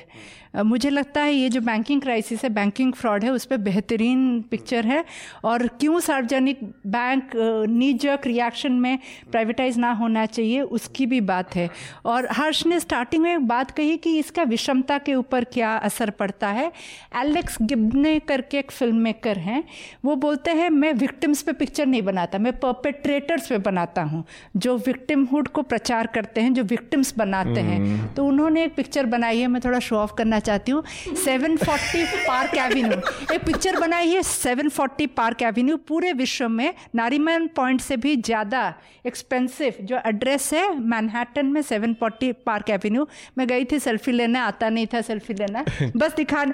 पर वो दिखाता है कि विषमता क्या करता है हमारे मानव कैरेक्टर को। तो ये दो पिक्चर मुझे लगता है ये यूट्यूब में फ्रीली अवेलेबल है, 740 Park Avenue by Alex Gibney और meltdown The Men Who Crashed the World। हालांकि men शायद वो कलेक्टिव नाउन की तरह यूज़ किया गया, क्योंकि वुमेन बैंकर्स भी बहुत झंडे नहीं गाड़े हैं एथिक्स में। हर्षवर्धन जी, आपका क्या रिकमेंडेशन है? देखिए, मेरी रिकमेंडेशन ना तो कोई किताब है ना कोई फिल्म है, और आमतौर पे मैं रिकमेंड भी इसी तरह की चीज़ें करता हूँ। इसके पहले भी जो आप लोग इस वक्त बैंकिंग को समझने की कोशिश कीजिए, और मैं कहता हूँ कि बैंकिंग को इसलिए समझिए कि आपके बिजनेस जर्नलिस्ट ने बहुत कबाड़ा किया है बिजनेस जर्नलिज्म का, खास करके जो अंग्रेजी के पत्रकार हैं। और ये मैं बहुत कैटेगरिकली कह रहा हूँ, खास करके जो अंग्रेजी के बिजनेस पत्रकार हैं वो कंपनियों के पीआर एजेंसियों की तरह कैसे काम कर रहे हैं, इसकी आप लिस्टिंग करिए, लगातार लिस्टिंग कीजिए और देखिए कि ये पत्रकार तो इसका कोई तरीका कैसे कर सकता है। इसका तरीका मैं आपको बताता हूँ। इसका तरीका आपको बता रहा हूँ कि आप 4-5 अंग्रेजी के अखबार, वेबसाइट, मैं नाम इसलिए नहीं ले रहा हूँ कि किसी को पर्सनल ना लगे, लेकिन उनकी कॉपी आप देखेंगे कि वो एजेंसी की जो कॉपी आती है ना, कॉपी पेस्ट होती है और उस पर वो बैनर बना रहे हैं। और आप दुनिया की दूसरी खबरों को देखिए, जिस समय 2008 के बाद की जो मंदी थी, उस वक्त कैसे प्राइवेट बैंकों ने जो मॉर्टगेज को रीब्रांडिंग करके जो सेलिंग की, उसके स्ट्रक्चर को पढ़िए और वो दोनों आपको मिल जाएगा लगातार। वो इस वक्त चूँकि नीरव मोदी चर्चा में है तो गूगल पे ऊपर आता है, आप उसको पढ़िए और समझने के साथ साथ सवाल खड़े कीजिए, क्योंकि ये 11.5 लाख करोड़ बजट का आधा ये हमारा आपका पैसा है जो उद्योगपति लेके भाग रहे हैं। तो ये जो जिस पीआर उसकी बात कर रहे हैं हर्षवर्धन, उसमें उसका बहुत बुरा नमूना, हालांकि इन्होंने बैंकिंग सेक्टर फाइनेंस सेक्टर की बात की, लेकिन मेन स्ट्रीम मीडिया में बहुत बुरा नमूना एक दिखा। और उसके बाद द क्विंट की स्टोरी का जिक्र मैं कर रहा था कि किस तरह से उन्होंने, जब जय शाह वाली एक स्टोरी आई कि किस तरह से उन कंपनियों के रेट इन्फ्लेट हुए, उसी टाइम पे एक पीआर स्टोरी आई थी, बाद में क्विंट ने बहुत शर्मनाक तरीके से उसको हटा भी लिया बिना डिस्क्लेमर के, एडिट किया कि किस तरह से वो अपने पिताजी के लिए खाखड़ा फाखड़ा और ये सब जो गुजराती डिशें ले जाते हैं, और बहुत ही आदर्शवादी पुत्र हैं और उनका जो लाइफस्टाइल बहुत अनुशासित, ये वो ऐसा लगा कि उनको पीआर एजेंसी वाले ने भेजा और रिपोर्टर ने उसको वहाँ पर छाप दिया था उठा के, बिना एडिट किए, बिना समझे या बिना उसके पोटेंशियल को समझे। तो ये उसी का नमूना है हमारे रिपोर्टर को। सर मेरे ख्याल से आरोप रिपोर्टर पे ना लगाया जाए, उसमें ये बाईलाइन नहीं था, कोई बाईलाइन नहीं था। हाँ, और ये काफी क्या पता तो, किसने, मतलब ये डेस्क का करामात होगा। फिर मैं डेस्क तो के ऊपर तो आरोप लगाया जा सकता है क्योंकि अल्टीमेटली कॉपी डेस्क, या ये भी हो सकता है कि बटन ही उधर हो। खुशबू आपका रिकमेंडेशन? भाई देखिए, मैं तो होली का टाइम है और ये सब अमित जी हैं, विराज जी हैं, अतुल जी, हर्षवर्धन जी, इतनी टेंशन बाप रे दे दी, इंसान होली खेलेगा, ये सब करेगा, देश की बाइंडिंग एनपीए लेके घूमेगा, सीरिया, अल जज़ीरा, पता नहीं क्या क्या इन लोगों ने बता दिया, बहुत टेंशन। मैं तो सिर्फ इतना, ये शो ऑफ का जवाब था। मैं तो सिर्फ इतना कहूंगी, जब आप इन सब की ये जो इन्होंने बताया है सो कॉल्ड, खाली हो जाइएगा, तब क्या करिएगा? खाली नहीं हो जाएगा, जब टेंशन आपको हो जाएगी, अब आप फ्री होना चाहते हैं, यूट्यूब पर टाइप करें खुशबू शर्मा, मेरी कविता देखें, सुने, एंजॉय करें, आपको बहुत मजा आएगा। और होली है चूंकि, तो चलते चलते चार पंक्तियाँ और कह दूँ। हाँ, चार पंक्तियाँ मैं कह दूँ क्योंकि हिंदुस्तान में हमें लगता है कि भंग के बिना रंग नहीं चढ़ता है, ऐसा मानते हैं लोग, लेकिन ये गलत है क्योंकि नशा किसी भी तरह का हो वो बहुत गलत होता है, लेकिन नशा अगर इश्क का हो, मोहब्बत का हो, भक्ति का हो तो बहुत अच्छा हो सकता है। तो अपने आप को ऐसे नशे में लिप्त रखें, ना कि भौतिकवाद के नशे में, जो आजकल हम उतनी ही लिए मग में, जिससे ना जाएँ बाथटब में। तो ऐसा ज़रूर करें। चार पंक्तियाँ मैं, अच्छा उमर शरीफ जी मुझे याद आ गए बीच में, हालांकि कहना नहीं चाहिए, तौबा तौबा, बहुत सीरियस इशू है। उन्होंने कहा था कि अमीरों की ये जो कौम है ना, ये बाथरूम में पैर फिसल के मरने वाली कौम होती है, और कहीं ना कहीं ये सच भी है। अगर हम इसको सोचें तो कहीं ना कहीं ये सच भी हो रहा है, क्योंकि इस तरह से हम शराब में या नशे में लिप्त हो जाते हैं कि हमारा कंट्रोल खुद पर नहीं रहता, तो इससे ज़रा बचें।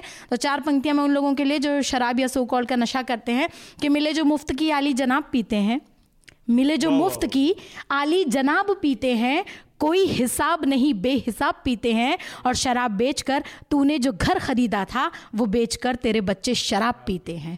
तो जैसा आप बोएंगे वैसा आप पाएंगे। आप अगर अच्छे रहेंगे तो आपके आसपास का माहौल, आपके घर का माहौल बहुत अच्छा रहेगा। होली की ढेरों शुभकामनाएं, न्यूज़ लॉन्ड्री की तरफ से भी और खुशबू की तरफ से भी। खुशबू ने तो डिमोनाइज कर दिया, लेकिन शराब इतनी भी बुरी नहीं होती, तो मैं ये नहीं कहूंगा सरकारों ने दुकानें खोल रखी हैं। मैंने ये नहीं कहा छोड़ दो, मैंने कहा उतनी ही ले, मतलब हाँ, तो लेकिन बिल्कुल कि नशे की, और चाहे भांग पीते हों, चाहे शराब पीते हों, हर चीज़ की लिमिट होनी चाहिए।